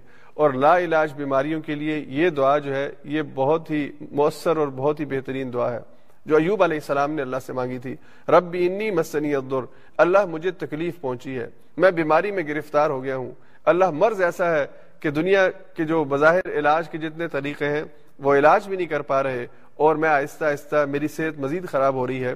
تو تو میرے ساتھ رحم کا معاملہ کر دے۔ تو اللہ فرماتے فسٹ جب نہ لہو فکشف نہ ماں بھی مندر ہم نے ایوب کی دعا کو سنا اور ہم نے اس کی تکلیف کو اس سے دور کر دیا۔ وہ آتے لہو وہ مس نہ ہم نے اس کا اہل جو اس سے ضائع ہو گیا تھا، وہ بھی اس کو عطا کر دیا۔ کہتے ہیں کہ ان کی اولاد یا ان کے پیروکار جو تھے یا جو ان کے ماننے والے تھے، ان میں سے کچھ لوگوں کو اللہ نے پھر سے زندگی دے دی، جو بظاہر یا تو مر چکے تھے یا موت کے قریب پہنچ چکے تھے۔ واللہ عالم۔ اور اللہ نے فرمایا، رحمتم من عندنا. یہ ہماری طرف سے رحمت ہوئی اپنے بندے ایوب کے اوپر، اس کے صبر کی وجہ سے اور ہمارے اوپر ایمان کی وجہ سے اور ہمارے ساتھ دعا اور تعلق کی وجہ سے ہم نے اس کے اوپر رحم کیا۔ وہ ذکر اور اللہ نے یہ ذکر ذکر بنا دیا، یہ اللہ نے یہ نشانی بنا دی۔ ان سب کے لیے کہ جو اللہ کی عبادت کرنے والے ہیں، کہ وہ بھی ایوب کی طرح صبر کریں، اللہ سے دعا مانگے اللہ شفا بھی دیں گے اور جو کچھ نقصان ہوا ہے، اس کا ازالہ بھی اللہ تعالیٰ فرمائیں گے۔ اس کے بعد اللہ تعالیٰ نے حضرت یونس کا ذکر کیا دو آیات میں، اور ان کو زنون کہا، جس کا مطلب ہے مچھلی والے، اس لیے کہ وہ مچھلی کے پیٹ میں چلے گئے تھے۔ تو اس مچھلی کے پیٹ میں جانے کی جو وجہ تھی وہ یہ تھی کہ یونس علیہ السلام اپنی قوم سے آ گئے تھے اور یہ ان کو بتائے تھے کہ ان پر اللہ کا عذاب آنے والا ہے۔ اور یہ حکم ربی سے پہلے کہہ کے وہ وہاں سے نکل پڑے تھے۔ تو جب وہاں سے نکلے ہیں، اس قوم کے بارے میں ابھی اللہ کی طرف سے عذاب کا وقت مقرر نہیں ہوا تھا، اس نے توبہ کی ہے اور اپنے رویے کو ٹھیک کیا ہے، اللہ کی طرف رجوع کیا ہے۔ تو یونس علیہ السلام وہاں سے آگے چلے ہیں، تو آگے ایک جگہ سمندر میں جہاں پہ آپ کشتی پہ سفر کر رہے تھے، وہاں پہ ایک روایت کے مطابق کہ کشتی نے کہا کہ کشتی کشتی سمندر میں گر گئی اور کشتی والوں نے کہا کہ بچاؤ کا ایک ہی رستہ ہے کہ اس ہماری کشتی میں سے ایک آدمی کا وزن کم کیا جائے یعنی اس کو سمندر کے حوالے کر دیا جائے۔ تو قرا جس کے نام نکلا وہ حضرت یونس تھے۔ حضرت یونس کو سمندر میں پھینکا گیا۔ اور آپ جب سمندر میں گئے ہیں آگے تو مچھلی ایک بڑی مچھلی آئی، ویل قسم کی مچھلی۔ اس نے آپ کو اپنے پیٹ میں لے لیا۔ ہے تو جب آپ مچھلی کے پیٹ میں گئے ہیں، تو وہاں پہ اس تاریخی میں فنادا فی الظلمات، ان تاریکیوں میں، ان اندھیروں میں آپ نے اپنے رب کو پکارا ہے۔ لا الہ الا انت سبحانک انی کنت من الظالمین اے اللہ، تو پاک ہے، تو پاکیزہ ہے، ہر قسم کے عیب سے پاک ہے، اور بے شک میں ہی ظلم کرنے والوں میں سے ہوں۔ اللہ، میری یہ جو پکڑ آئی ہے، میری اپنی غلطی کی وجہ سے ہوئی ہے، اور بے شک تو تو رحمان اور رحیم ہے، تو تو تمام نقائص سے پاک ہے۔ یہ دعا پڑی فَاسْتَجَبْنَا لَهُ وَنَجَّيْنَاهُ مِنَ الْغَمْ۔ انہوں نے یہ دعا پڑی ہم نے ان کو اس تاریکی سے اور اس پریشانی سے اور اس تکلیف سے نجات عطا فرمائی۔ وَكَذَلِكَ نُنْجِ الْمُؤْمِنِينَ۔ اور اسی طرح ہم مومنوں کو نجات دیا کرتے ہیں۔ یعنی یونس کو ہم نے مچھلی کے پیٹ سے نجات دی، مچھلی کی تاریکیوں سے ان کو واپس ہم نے زندگی کی طرف لوٹایا اور اسی طرح ہم مومنین کو لوٹایا کرتے ہیں۔ ان کی تکلیفوں میں، ان کی پریشانیوں میں، ان کے غموں میں ہم ان کے لیے اس آیت کے ورد کے ذریعے اس چیز کا اہتمام کرتے ہیں کہ وہ پریشانیاں دور ہو جائیں، وہ غم دور ہو جائیں، وہ تاریکیاں دور ہو جائیں جو ان پر چھا گئی ہیں۔ تو اس آیت کو آیت کریمہ بھی کہا گیا ہے کہ یہ وہ آیت ہے کہ جس کے پڑھنے سے انسان کو غموں سے اور پریشانیوں سے نجات ملتی ہے۔ حضرت یونس علیہ السلام کی دعا ہے، اس کو بھی بطور خاص جو بھی انسان کسی پریشانی اور مصیبت میں گھر جائے، تو اس کا کثرت سے ورد کرنا چاہیے۔ اس کی کوئی خاص تعداد پڑھنے کی یا کوئی خاص وقت یہ شریعت میں بیان نہیں ہوا۔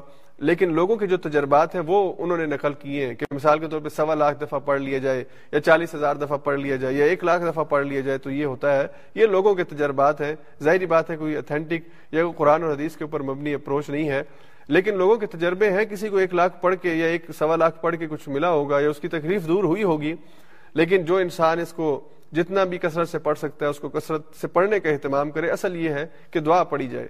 اور اللہ پر ایمان رکھتے ہوئے اللہ سے امید رکھتے ہوئے دعا پڑھی جائے اور کثرت سے پڑھی جائے تو اللہ تعالیٰ اس کے لیے آسانی کا معاملہ فرماتے ہیں۔ تو اللہ تعالیٰ نے حضرت یونس علیہ السلام کا یہاں پہ ذکر کیا۔ اس کے بعد پھر آخر میں، اس صورت کے آخر میں اللہ تعالیٰ نے حضور علیہ سات والسلام کا ذکر پھر سے فرمایا اور کہا، وما ارسلنا کا اللہ رحمت اللہ عالمین اے نبی صلی اللہ علیہ وسلم، ہم نے آپ کو رحمت اللہ عالمین بنا کے بھیجا ہے۔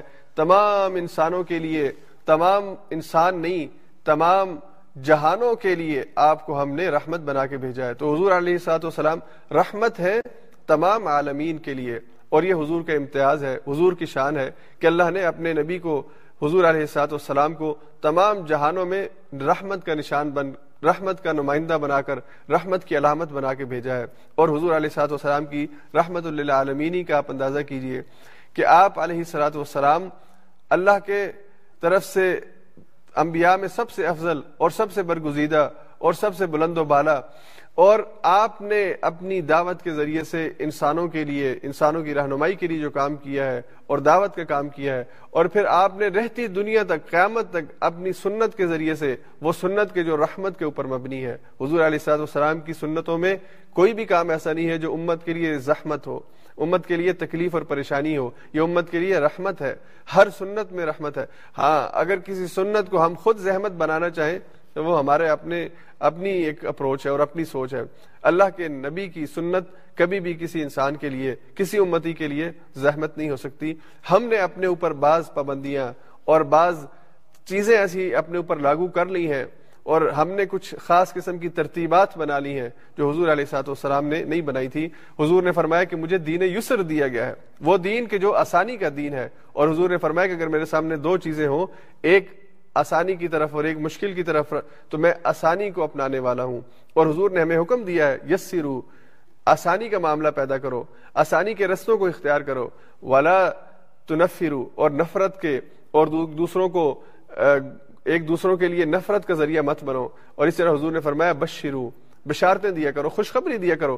یعنی اچھا پہلو ہمیشہ، کسی چیز کے بارے میں، کسی انسان کے بارے میں اچھا گمان رکھنا، برے گمان سے اپنے آپ کو بچانا، آسانی کے پہلو کو اختیار کرنا۔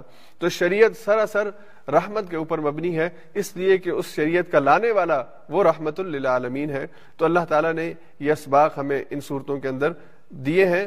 حضور علیہ سات والسلام کے حوالے سے کہ وہ اللہ کے نبی ہیں، اللہ کی سچی کتاب لے کے آئے ہیں جس میں ہمارا ذکر ہے اور جو خود وہ سنت اپنی اس دنیا میں چھوڑ کے گئے، وہ سراسر رحمت اللہ عالمین ہے اس کے بعد آگے سورہ حج ہے۔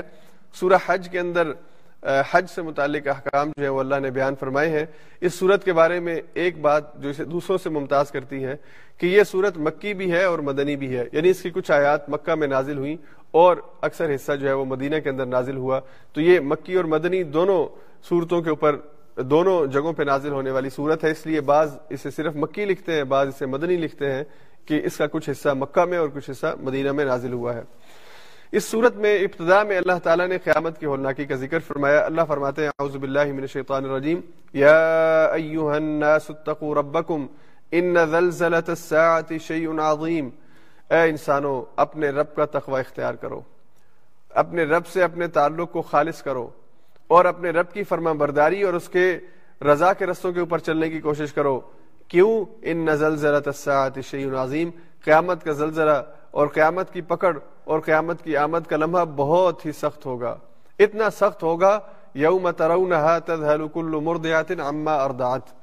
کہ اس دن تم دیکھو گے کہ وہ عورت کہ جو اپنے بچے کو دودھ پلا رہی ہوگی، وہ اپنے بچے سے اپنی لا تعلقی کا اعلان کر دے گی اور حتیٰ کہ وطدا کل ذات حمل حملہ ہر حمل والی اپنا حمل پھینک دے گی۔ اس وقت اس کو صرف اپنی فکر کے، کسی اور چیز کی فکر نہیں ہوگی۔ یعنی ماں اور بیٹے کا جو رشتہ ہے، جو میں نے پہلے بھی ایک دن ذکر کیا تھا کہ ماں اور اولاد کا جو رشتہ ہے، ماں کے دل میں جو اولاد کے لیے محبت ہے ماں خود اپنے آپ کو آگ میں پھینک لیتی ہے، ماں خود تکلیفیں برداشت کرتی ہے۔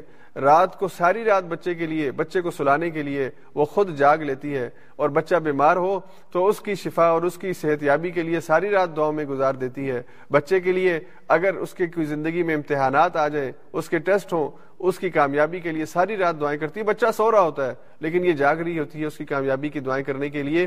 یہ ماں جس کو اللہ نے ایک محبت کا اور رحمت کا اور شفقت کا اور دنیاوی تعلقات میں سب سے زیادہ مودت اور رحمت کی علامت بن کے بھیجا ہے، یہ بھی اس دن اس دن کی ہولناکی کی وجہ سے اپنے بچے سے لا تعلقی کا اظہار کر دے گی۔ اتنا شدید دن ہوگا اور اللہ فرماتے و ترن نا سے سکارا اور تم لوگوں کے دیکھو گے کہ گویا کہ وہ مدہوش ہیں۔ یعنی نشے کے اندر ہے، مدہوش ہیں، اپنے ہوش و حواس میں نہیں آپ کو فیل ہوں گے۔ وہ ماں ہوں بھی سکارا لیکن وہ نشے کی کیفیت میں نہیں ہوں گے۔ ولاکن عذاب اللہ شدید لیکن اللہ کے عذاب کی سختی کی وجہ سے، اللہ کی پکڑ کی سختی کی وجہ سے کیفیت یہ ہوگی کہ تمہیں لوگ مدہوش ملیں گے، یا تمہیں ایسا محسوس ہوگا یہ دیوانے ہو گئے ہیں۔ تو انسان اس دن کی جو سختی ہے، اس سے اللہ کی پناہ مانگنی چاہیے۔ اس حوالے سے مفسرین نے لکھا کہ یا تو یہ یہ جو یہ جو منظر ہے، یہ قیامت کا اعلان ہونے اور قیامت کے وقوع سے قبل کا ہے کہ اس وقت ایسی کیفیت ہوگی جب قیامت کا اعلان ہوگا، قیامت واقع ہونے والی ہوگی، اس وقت یہ کیفیت ہو جائے گی۔ جیسے آج اگر ابھی اسی وقت اعلان ہو جائے کہ یہ سب کچھ تباہ و برباد ہونے والا ہے، سب کچھ ختم ہونے والا ہے، تو انسان جس کا جس سے جو بھی تعلق ہے، وہ اس تعلق کی بجائے اپنی ذات کے بارے میں فکر مند ہو جائے گا کہ میرا کیا بنے گا۔ میں کیسے اپنے آپ کا بچاؤ کر سکتا ہوں؟ یا اگر میرا ایمان ہے آخرت پہ تو آخرت میں میرا معاملہ کیا ہوگا؟ کیسے ہوگا؟ اور میں کیا جنت میں جا سکوں گا؟ نہیں جا سکوں گا؟ اور میں فوراً اپنے رب کے سامنے پیش ہونے والا ہوں۔ تو یہ جو رب کے سامنے پیش ہونے کا احساس ہے، یہ احساس انسان کو جو ہے وہ کانپ کے رکھ دیتا، انسان کانپ جاتا ہے اور انسان ایک دفعہ ہل جاتا ہے کہ میں کیسے اپنے رب کا سامنا کروں گا؟ جتنا نیک سے نیک انسان بھی ہو، جو نفس کے اندر اور جو اس کی پرائیویٹ لائف کے اندر اور جو اس نے چھوٹے موٹے گناہ کیے ہوتے ہیں یا اس نے بڑے بڑے گناہ کیے ہوتے ہیں، یہ سارے اس کے ذہن کے اندر پھر چلنا شروع ہو جاتے ہیں فلم کی طرح کہ میں نے تو یہ بھی کیا ہوا ہے میں نے تو یہ بھی کیا ہوا ہے، مجھ سے تو یہ بھی غلطی ہوئی، مجھ سے، اے اللہ، میں کیسے تیرا سامنا کروں گا؟ تو یہ جو کیفیت ہے، یا تو یہ قیامت سے بالکل پہلے کی، یا پھر قیامت کے دن جب حشر کا میدان لگے گا، اس میدان کی یہ کیفیت ہے۔ اور بعض احادیث کے اندر اس کی تفصیلات آئی ہیں کہ اس دن نفسی نفسی کا عالم ہوگا، ہر انسان اپنے بارے میں فکر مند ہوگا کہ اس کی بچت ہو جائے، اس کو کامیابی اور نجات مل جائے۔ تو یہ قرآن کریم کی ان آیات میں اللہ تعالیٰ نے قیامت کی ہولناکی کا ذکر فرمایا ہے۔ اس کے بعد اللہ تعالیٰ نے آیت نمبر پانچ میں انسانی تخلیق کے جو مراحل ہیں، جو انسان کی پیدائش ہے اس حوالے سے یہ آیت ارشاد فرمائی، یا ایوہ الناس ان کنتم فی ریب من الباس اے انسانوں، اگر تم دوبارہ اٹھائے جانے کے حوالے سے کسی شک میں پڑے ہوئے ہو اس وقت کے مشرقین کو اور اللہ کی آیات کے انکار کرنے والوں کو بھی اور آج کے دور کے اندر بھی آخرت کا انکار کرنے والوں، اللہ کے انکار کرنے والوں کے سامنے اللہ کی یہ دلیل، اللہ کی طرف سے یہ آیت موجود ہے۔ ہمیں ان کو پڑھ کے سنانی چاہیے کہ اگر تم آخرت میں دوبارہ سے اٹھائے جانے کے منکر ہو فعن نہ خلق نہ من تراب، تو پھر دیکھو ہم نے تمہیں مٹی سے پیدا کیا۔ سما من نطفہ پھر پانی کی ایک بوند سے تمہیں پیدا کیا۔ سما من علاقہ پھر تم علاقہ بن گئے یعنی گاڑے خون کے اندر تبدیل ہوا وہ نطفہ، اور پھر سما میں مدغا وہ جو خون کا ایک گاڑا گاڑا خون بنا تھا، پھر وہ گوشت کے لوتھڑے میں تبدیل ہوا، اور یہ گوشت کا لوتھڑا مخلقتن وغیر مخلقتن، یہ پھر اپنے آخری جو اس کی اصل شکل ہے، اس تک پہنچا اور ایک انسان کی صورت میں وجود میں آیا۔ وغیر مخلقتن یا یہ جو گوشت کا لوتھڑا تھا، یہ اپنی شکل اختیار نہ کر سکا اور یہ حمل جو ہے، یہ ضائع ہو گیا۔ لینبین لکم اور یہ ہم نے اس وجہ سے کیا۔ یہ سارا معاملہ ہم نے تمہیں اس وجہ سے بیان کیا تاکہ ہم تمہارے سامنے اس کی ایکسپلینیشن دیں کہ انسان تم پیدا کیسے ہوئے ہو۔ تمہارے پیدائش کے مراحل کو وضاحت سے بیان کرنے کے لیے ہم تمہیں یہ بات بتا رہے ہیں۔ اور پھر اللہ کہتے ہیں، وَنُقِرُّ فِي الْأَرْحَامِ مَا نَشَاءُ إِلَىٰ أَجَلٍ مُسَمَّى۔ پھر اس پوری شکل بننے کے بعد تم ایک مقررہ مدت تک اپنی ماؤں کے پیٹ کے اندر رہے۔ ثم نخرجکم طفلا۔ پھر تم ایک بچے بن کے اس دنیا کے اندر آئے۔ ثم لتبلغوا اشدکم پھر تم اپنی پکی عمر کو پہنچے۔ اور پکی عمر سے مراد یا تو چالیس سال کی عمر ہے جس کے بارے میں قرآن آگے سورہ کاف میں آئے گا کہ وہ انسان کی عقل کے اعتبار سے، طاقت کے اعتبار سے، صلاحیتوں کے اعتبار سے بہترین عمر ہوتی ہے، چالیس سال کی جو عمر ہے۔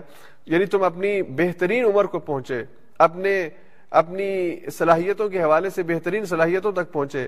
پھر اس کے بعد ومن کم مئی توفا کچھ ایسے جن کو ہم نے وفات دے دی۔ ومن کم مئی رد الا ارزل عمر اور تم میں سے کچھ ایسے جو بڑھاپے کی طرف چلے گئے، جو ارزل عمر ہے، جس کو قرآن نے ناقص عمر کہا۔ قرآن نے سورہ یاسین میں یہ بات کہی، ومن نعمر ہو ننکس ہو فی الخلق۔ جسے ہم عمر میں زیادہ کرتے ہیں، وہ بڑھاپے میں چلا جاتا ہے۔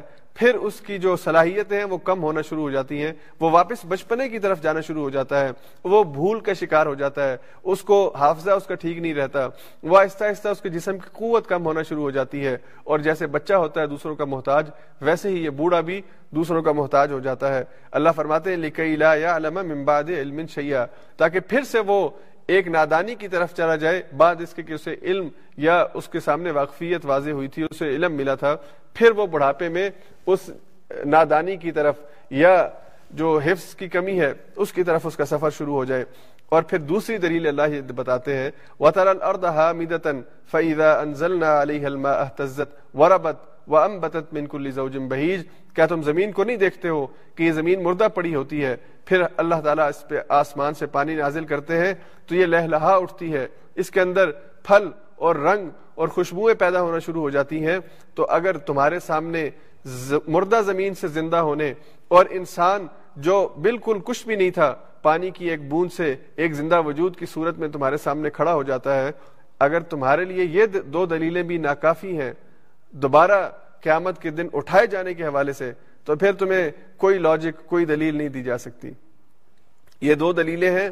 اس کے بعد اللہ فرماتے ہیں ذالک بین اللہ هو الحق۔ یہ وہ اللہ ہے کہ جو حق ہے اور سچ ہے اور وہی ہے کہ جو مردوں کو زندگی دے گا۔ تو اللہ تعالیٰ نے دو بہت ہی لاجیکل یہاں پہ دو انداز میں بات کی ہے۔ اور یہ جو پروسیس انسان کی پیدائش کا اللہ نے یہاں پہ ذکر کیا جسے ہم آج کی سائنس کی زبان کے اندر امبرولوجی کہتے ہیں کہ انسانی جو بچہ ہے، اس کی جو تخلیق کے جو مراحل ہیں، اس سارے مراحل کو اللہ تعالیٰ نے قرآن کریم کی اس آیت کے اندر بیان کیا ہے۔ اور یہ آیت آج نازل نہیں ہوئی، یہ آیت آج سے چودہ سو سال پہلے، آج سے چودہ سو چالیس سال پہلے حضور علیہ سات وسلام کی قلب اتھر پہ نازل ہوئی اور اللہ نے یہ سٹیجز اور یہ مراحل، انسانی تخلیق کے مراحل وہاں پہ بیان کیے ہیں۔ اب وہ دور محمد صلی اللہ علیہ وسلم کا دور، جس میں یعنی الٹرا ساؤنڈ یا دوربین، بلکہ یعنی کیمرے کا تصور تک نہیں تھا۔ انسان سوچ نہیں سکتا تھا کہ انسان انسان کی جو وجود ہے، اس کے اندر جو چیز مخفی ہے، اس کو وہ دیکھ سکے، اس کے مراحل کو دیکھ سکے۔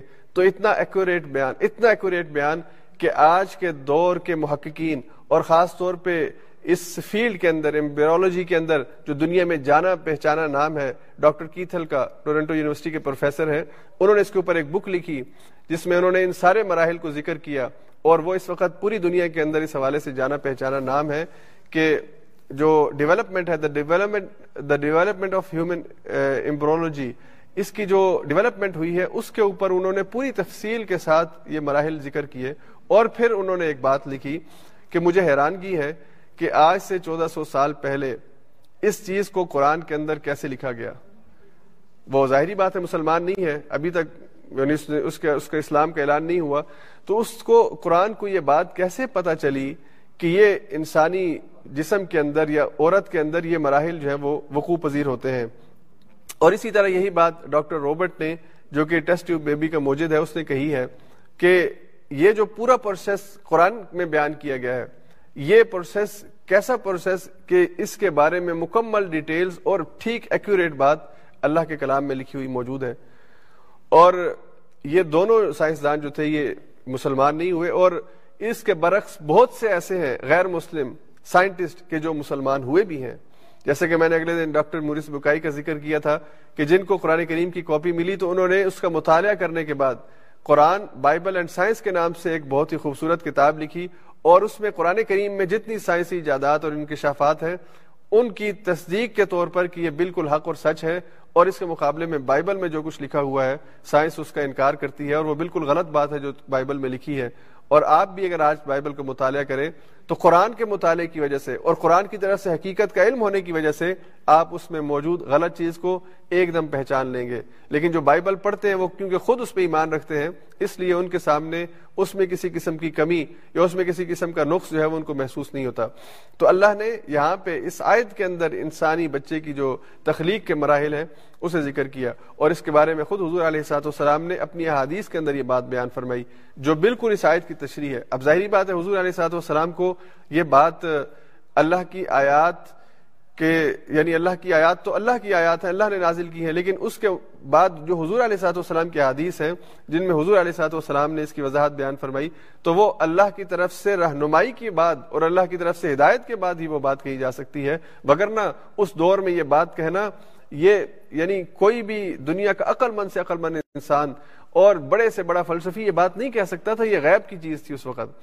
تو حضور علیہ صاحب والسلام نے فرمایا کہ جب مرد اور عورت کا ملاپ ہوتا ہے اور نطفہ اپنی جگہ پہ جا کے ٹھہرتا ہے، مرد اور عورت کے خلیہ آپس میں ایکس اور وائی ملتے ہیں، تو اس کے بعد چالیس دن کا ٹائم ہے، چالیس دن کے بعد وہ جو ہے وہ علاقہ بنتا ہے۔ یعنی وہ چالیس دن کے بعد وہ نطفہ جو ہے وہ ایک گاڑے خون کے اندر تبدیل ہوتا ہے۔ اور پھر اس کے چالیس دن کے بعد یہ مضغہ بنتا ہے۔ یعنی گوشت کا لوتھڑا بنتا ہے، وہی گاڑا خون جو ہے وہ گوشت کے لوتھڑے میں تبدیل ہوتا ہے۔ پھر اس کے چالیس دن کے بعد یعنی جب ایک سو بیس دن ہوتے ہیں، تو اس میں روح پھونکی جاتی ہے۔ اور پھر وہ روح جو ہے، وہ ایک یعنی ایک وہ لیونگ جاندار جو ہے، وہ وہ وجود کے اندر آتا ہے اس وقت۔ اب حضور علیہ صاحب والسلام کو کیا پتا تھا کہ پہلے چالیس دنوں میں کیا ہوتا ہے، پھر اگلے چالیس دنوں میں کیا ہوتا ہے، اور اس کے بعد کیا ہوتا ہے؟ یہ آج سائنس کی جو تحقیقات ہیں، آج ہمارے سامنے بالکل جو انسانی تخلیق کا مرحلہ ہے، پہلے دن سے لے کر آخر دن تک اس کی جو ڈیولپمنٹ ہے، اس کی جو امبرولوجی ہے، وہ بائی پکچرز ہمارے سامنے آ گئی ہے اور ہم یہ چیز جب پڑھتے ہیں تو میں سمجھتا ہوں کہ سائنس کے طالب علموں کے لیے بطور خاص یہ جو قرآن کے ماننے والے نہیں ہیں، ان کے قرآن پر ایمان لانے کی یہی ایک وجہ کافی ہے کہ اللہ نے قرآن میں یہ جو بات کہی ہے، آج سے چودہ سو سال پہلے، اس وقت سائنس، اس وقت ٹیکنالوجی اور اس وقت کی جو امبریالوجی تھی، وہ اس قابل نہیں تھی کہ وہ یہ تحقیقات اس وقت کر سکتی اور یہ بات بتا سکتی۔ تو یہ قرآن کے سچ ہونے، حق ہونے کے لیے کافی ہے۔ تو قرآن کریم کے سچ ہونے کے لیے قرآن کی ایک آیت بھی کافی ہوتی ہے، لیکن کوئی مانے تو، کوئی اپنے اندر ماننے کا جذبہ پیدا کرے تو، اگر کسی نے انکار کی قسم اٹھائی ہے اور اس نے ماننا ہی نہیں ہے، پھر بھلے آپ جو بھی کر لیں، وہ ماننے والا نہیں ہے۔ تو اللہ تعالیٰ نے انسانی جسم کے اندر، اس کے اس کے جو یعنی انسان کی جو تخلیق ہے، اس کے جو مراحل ذکر کیے، جو ایک پردہ غیب کے اندر والی چیز تھی، آج ہم اپنی الٹرا ساؤنڈ کی وجہ سے، آج ہم اپنی مشینوں کی اور سائنس کی وجہ سے دن بائی دن کی یا ڈے بائی ڈے کی جو ڈیولپمنٹ ہے، وہ دیکھ سکتے ہیں، اس کو ہمارے ہمارے پاس یہ علم آ گیا ہے۔ لیکن جب یہ قرآن آیا تھا، تو اس وقت یہ چیزیں نہیں تھی اور یہی آج قرآن کے سچے ہونے کے اوپر بہت بڑی دلیل ہے۔ اس کے بعد اللہ تعالیٰ نے حج کے حوالے سے آیات ارشاد فرمائی۔ اور اللہ نے فرمایا کہ وَإِذْ بَوَّأْنَا لِإِبْرَاهِيمَ مَكَانَ الْبَيْتِ أَلَّا تُشْرِكْ بِي شَيْئًا وَطَهِّرْ بَيْتِيَ لِلطَّائِفِينَ وَالْقَائِمِينَ وَالرُّكَّعِ السُّجُودِ۔ اللہ نے حضرت ابراہیم علیہ السلام کو حکم دیا کہ وہ بیت اللہ کو تعمیر کریں۔ یہ بات ہم پہلے پارے میں پڑھ چکے۔ تو بیت اللہ کی تعمیر کے بعد اللہ تعالیٰ نے کہا کہ میرے گھر کو پاک کیجیے وطہر بیتی میرے گھر کو پاک کر دیجیے لطائفین طواف کرنے والوں کے لیے۔ بیت اللہ کا، اللہ کے گھر کا سب سے اہم اور سب سے بنیادی وصف یہ ہے کہ اس گھر کا طواف کیا جاتا ہے اور پوری دنیا میں صرف یہی ایک چیز ہے جس کے طواف کرنے کا حکم مسلمانوں کو دیا گیا ہے۔ آج اگر کوئی بیت اللہ کو چھوڑ کر کسی اور جگہ طواف میں لگا ہوا ہے، وہ گمراہی کے اندر اور ضلالت کے اندر پڑا ہوا ہے۔ چاہے وہ کسی قبر کا طواف کرتا ہے یا کسی اور چیز کا طواف کرتا ہے، اللہ کے گھر کے علاوہ، بیت اللہ کے طواف کے علاوہ کسی مسجد کی طواف کی بھی اجازت نہیں ہے۔ یہ غلط ہے کہ آپ کسی جگہ مسجد کا طواف شروع کر دیں یا کسی قبر کا طواف شروع کر دیں۔ تو طواف صرف اللہ کے گھر کا۔ اور بیت اللہ میں جو شخص موجود ہو، اس کے لیے سب سے افضل عبادت اس گھر کا طواف ہے۔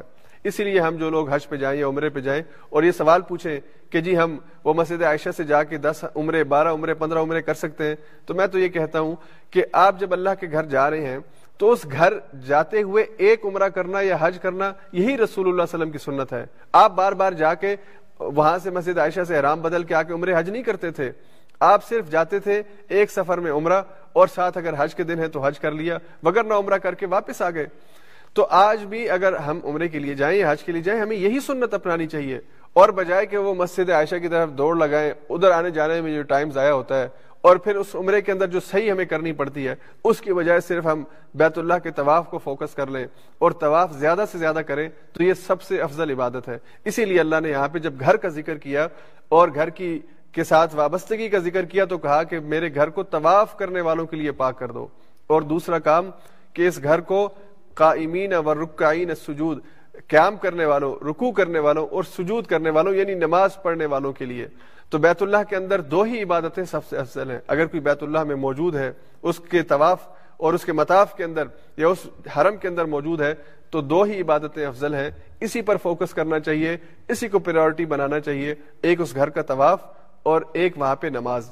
اس لیے کہ اس جگہ پر جو نماز ہے، وہ نماز دنیا کی باقی مسجدوں یا باقی جگہوں سے زیادہ اجر اور فضل والی افضلیت نماز ہے۔ حضور کی ایک حدیث کے مطابق کہ وہاں پہ ایک نماز بقیہ نمازوں کے مقابلے میں ایک لاکھ زیادہ نمازوں کا ثواب دیتی ہے۔ تو اتنی بڑی اجر کی اور اتنے بڑی فضیلت جو ہے وہ اگر موجود ہے، پھر اگر ہم کسی اور چیز میں اپنا ٹائم لگائیں، تو میرا خیال ہے کہ ہم خود اپنے آپ کو کسی ایسی چیز کو پریورٹائز کر رہے ہیں جس کو ہمیں اصل میں پریورٹائز نہیں کرنا چاہیے تھا۔ تو یہاں پہ اللہ نے طواف اور نماز دو چیزوں کا ذکر کیا۔ پھر اللہ نے یہاں پہ فرمایا کہ میں نے ابراہیم سے کہا، وَأَذِّن فِي النَّاسِ لوگوں میں اعلان کر دیں بالحج، حج کا۔ آپ اعلان کر دیں یا تو ریالن آپ کے اس اعلان کے اوپر لوگ آئیں گے اس گھر کے طواف کے لیے۔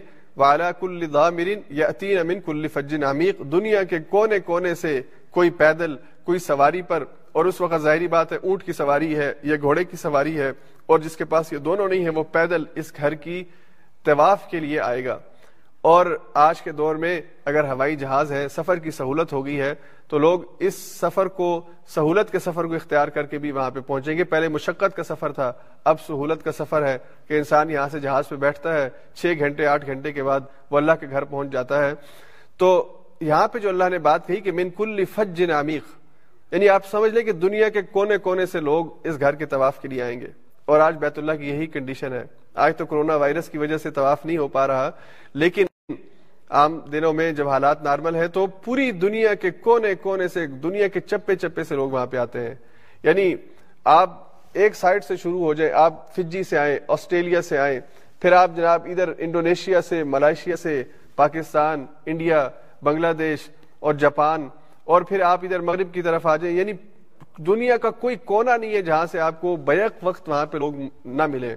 دنیا کی ہر زبان بولنے والا، ہر رنگ والا، ہر نسل والا، ہر قومیت والا بندہ آپ کو وہاں پہ ملے گا۔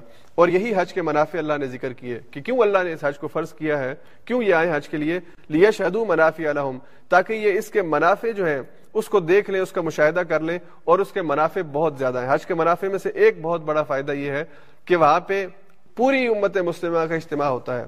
ہر زبان، ہر رنگ، ہر نسل اور ہر علاقے کے لوگ وہاں پہ جمع ہوتے ہیں۔ ایک یونٹی کا اور مساوات کا اور یگانت کا اور اتحاد کا مظاہرہ ہوتا ہے۔ اور اسی طرح اللہ نے فرمایا کہ اللہ کا ذکر کیا جائے ایام معلومات یعنی جو ایام تشریق ہے دس ذی الحجہ، گیارہ ذی الحجہ، بارہ تیرہ ذی الحجہ، ان دنوں میں اللہ کے نام کو بلند کیا جائے۔ اور پھر اللہ نے فرمایا ولی کل امتن جالنا منسکن ہم نے ہر ایک کے لیے قربانی کا ایک طریقہ مخصوص کیا ہے۔ تاکہ وہ جو جانور اللہ نے ان کو دیے ہیں، اس کے اوپر اللہ کا نام لے، قربانی کا حکم اللہ نے دیا۔ اور پھر اللہ نے حج کرنے والوں کی، ایمان والوں کی صفات بیان فرمائی کہ جب ان کے سامنے اللہ کی آیات پڑھی جاتی ہیں وجیلت قلوب ان کے دلوں کے اندر لرزہ تاری ہو جاتا ہے۔ وہ صابرین علامہ اور اگر انہیں ہمارے ایمان اور ہماری دعوت کو قبول کرنے کے نتیجے میں کوئی مشکلات آتی ہیں، اس پر استقامت دکھاتے ہیں۔ والمقیمین الصلاح نماز قائم کرتے ہیں۔ ومما رزقناهم ينفقون، اور جو رزق ہم نے ان کو دیا، وہ خرچ کرتے ہیں۔ اور آخر میں اللہ نے نیت کی اصلاح کے حوالے سے بہت ہی اہم آیت ہے۔ لن ينال الله لحومها ولا دماؤها۔ اللہ کو ان جانوروں کا گوشت یا ان کا خون نہیں پہنچتا جنہیں تم اللہ کے لیے قربان کرتے ہو۔ پوری دنیا کے اندر لاکھوں کروڑوں جانور اللہ کے لیے ذبح ہوتے ہیں۔ لیکن اللہ فرماتے مجھے ان کا گوشت، ان کا خون نہیں پہنچتا۔ ولا کی تقوا منکم بلکہ انہیں تمہارا تقوا پہنچتا ہے۔ اللہ کو تمہارا تقوا پہنچتا ہے۔ کس نیت سے، کس ارادے سے تم اللہ کے رستے میں جانور کو ذبح کرتے ہو؟ کس نیت، کس ارادے سے تم اللہ کے گھر کا طواف کرتے ہو؟ اس گھر کا حج اور عمرہ کرتے ہو؟ یا تم اپنی نماز پڑھتے ہو یا رمضان کے روزے رکھتے ہو؟ قرآن کی تلاوت کرتے ہو؟ نیت کیا ہے؟ تو تمہاری نیت اصل میں یہ تمہارے تقوی کی بنیاد بنتی ہے۔ اس کے بعد اللہ تعالیٰ نے اسلامی حکومت کی ذمہ داریوں کو ذکر کیا۔ اس کے بعد ہم آگے آخری مضمون کی طرف چلتے ہیں۔ ہمارا وقت ختم ہو رہا ہے۔ کہ اللہ تعالیٰ نے اہل ایمان کا تعارف کروایا۔ جو اس کو مانتے ہیں، ان کو اللہ نے کہا کہ ان کا نام کیا ہے اور ان کے کرنے کے کام کیا ہے۔ تو اللہ نے فرمایا، یا الذین آمنو اے ایمان والو، ارکعوا واسجدوا وعبدوا ربکم۔ رکوع کرو اور سجدہ کرو اور بندگی کرو اپنے رب کی وفعل الخیر اور خیر کے بھلائی کے کام کرو۔ لعلکم تفلحون، تاکہ تم فلاح پا سکو۔ وجاہدوا فی اللہ حق جہادی، اور اللہ کے رستے میں جہاد کرو جیسا کہ جہاد کرنے کا حق ہے۔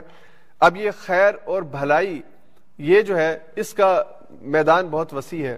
دنیا میں ہر اچھا کام وہ خیر کا کام ہے، اس میں اپنا حصہ ڈالو۔ اور خاص طور پہ جب تم نان مسلم سوسائٹیز کے اندر رہتے ہو غیر مسلم معاشروں میں رہتے ہو، تو یہاں پہ بھلائی کے اور خیر کے جتنے عنوانات ہیں، جتنے کام ہیں، اس میں اپنا حصہ ڈالو۔ نیکی کے کاموں میں، اچھائی کے کاموں میں، چاہے کوئی غیر مسلم ہی وہ کر رہا ہے، اس میں اس کے ساتھ اس معاشرے کے اندر امن قائم رکھنے کے لیے، اس معاشرے کے اندر انصاف کے قیام کے لیے، اس معاشرے کے اندر مظلوموں کو ان کا حق ان تک دینے کے لیے، جو بھی کوشش اور کاوش کوئی کر رہا ہے، اس کا ساتھی بن جاؤ۔ اور اللہ نے فرمایا ہوا کم اللہ نے تمہیں چن لیا ہے۔ اللہ نے تمہارا انتخاب کیا ہے۔ مشتبہ کا مطلب ہوتا ہے چنا ہوا۔ تو اللہ نے تمہیں چن لیا ہے۔ وما جعل علیکم فی الدین من حرج۔ اور اللہ نے دین میں تمہارے لیے کوئی حرج کا پہلو، تنگی کا پہلو، مشکل کا پہلو نہیں رکھا۔ تم خود اپنے دین میں اپنے لیے مشکل بناتے ہو۔ اللہ کے دین میں تمہارے لیے کوئی مشکل نہیں ہے، آسانیاں ہیں۔ اللہ کا دین ہر ہر زمانے میں، ہر جگہ پہ، ہر قسم کے حالات میں اس پر عمل ہو سکتا ہے۔ اللہ کے دین میں مشکل نہیں ہے۔ ملت ابیکم ابراہیم، تم اپنے باپ ابراہیم کی ملت ہو۔ تمہاری نسبت ابراہیم کے ساتھ ہے۔ ہوا سماکم المسلمین، اللہ نے تمہارا نام مسلمان رکھا ہے۔ تمہارا نام، آپ کا نام، میرا نام، دنیا کے سارے جتنے بھی مسلمان ہیں، سب کا نام اللہ نے مسلمان رکھا۔ بعض روایات میں یہ بات ہے کہ یہ بات ابراہیم کے حوالے سے کہ انہوں نے مسلمان رکھا، لیکن زیادہ بہتر یہ کہ یہ نام اللہ نے رکھا۔ من قبل وفی حاضہ اس قرآن سے پہلے بھی اور اس کے اندر بھی۔ یعنی پہلی شریعتوں میں بھی اللہ نے اہل ایمان کا نام مسلم ہی رکھا ہے اور امت امت مسلمہ ہی رہی ہے، دین اسلام ہی رہا ہے۔ لیکون الرسول شہید علیکم تاکہ رسول تم پر گواہ بن جائے۔ وہ تکون شہدا الناس، اور تم لوگوں کے سامنے گواہ بن جاؤ، اس پیغام کو پہنچانے والے بن جاؤ جو رسول تم تک لے کر آئے ہیں۔ فاقیم الصلاح پس نماز کو قائم کرو۔ وہ آت الزکا زکات ادا کرو۔ وا تسیم بلّہ اللہ کی رسی کو مضبوطی سے تھام لو۔ ہوا مولا وہ تمہارا مولا ہے۔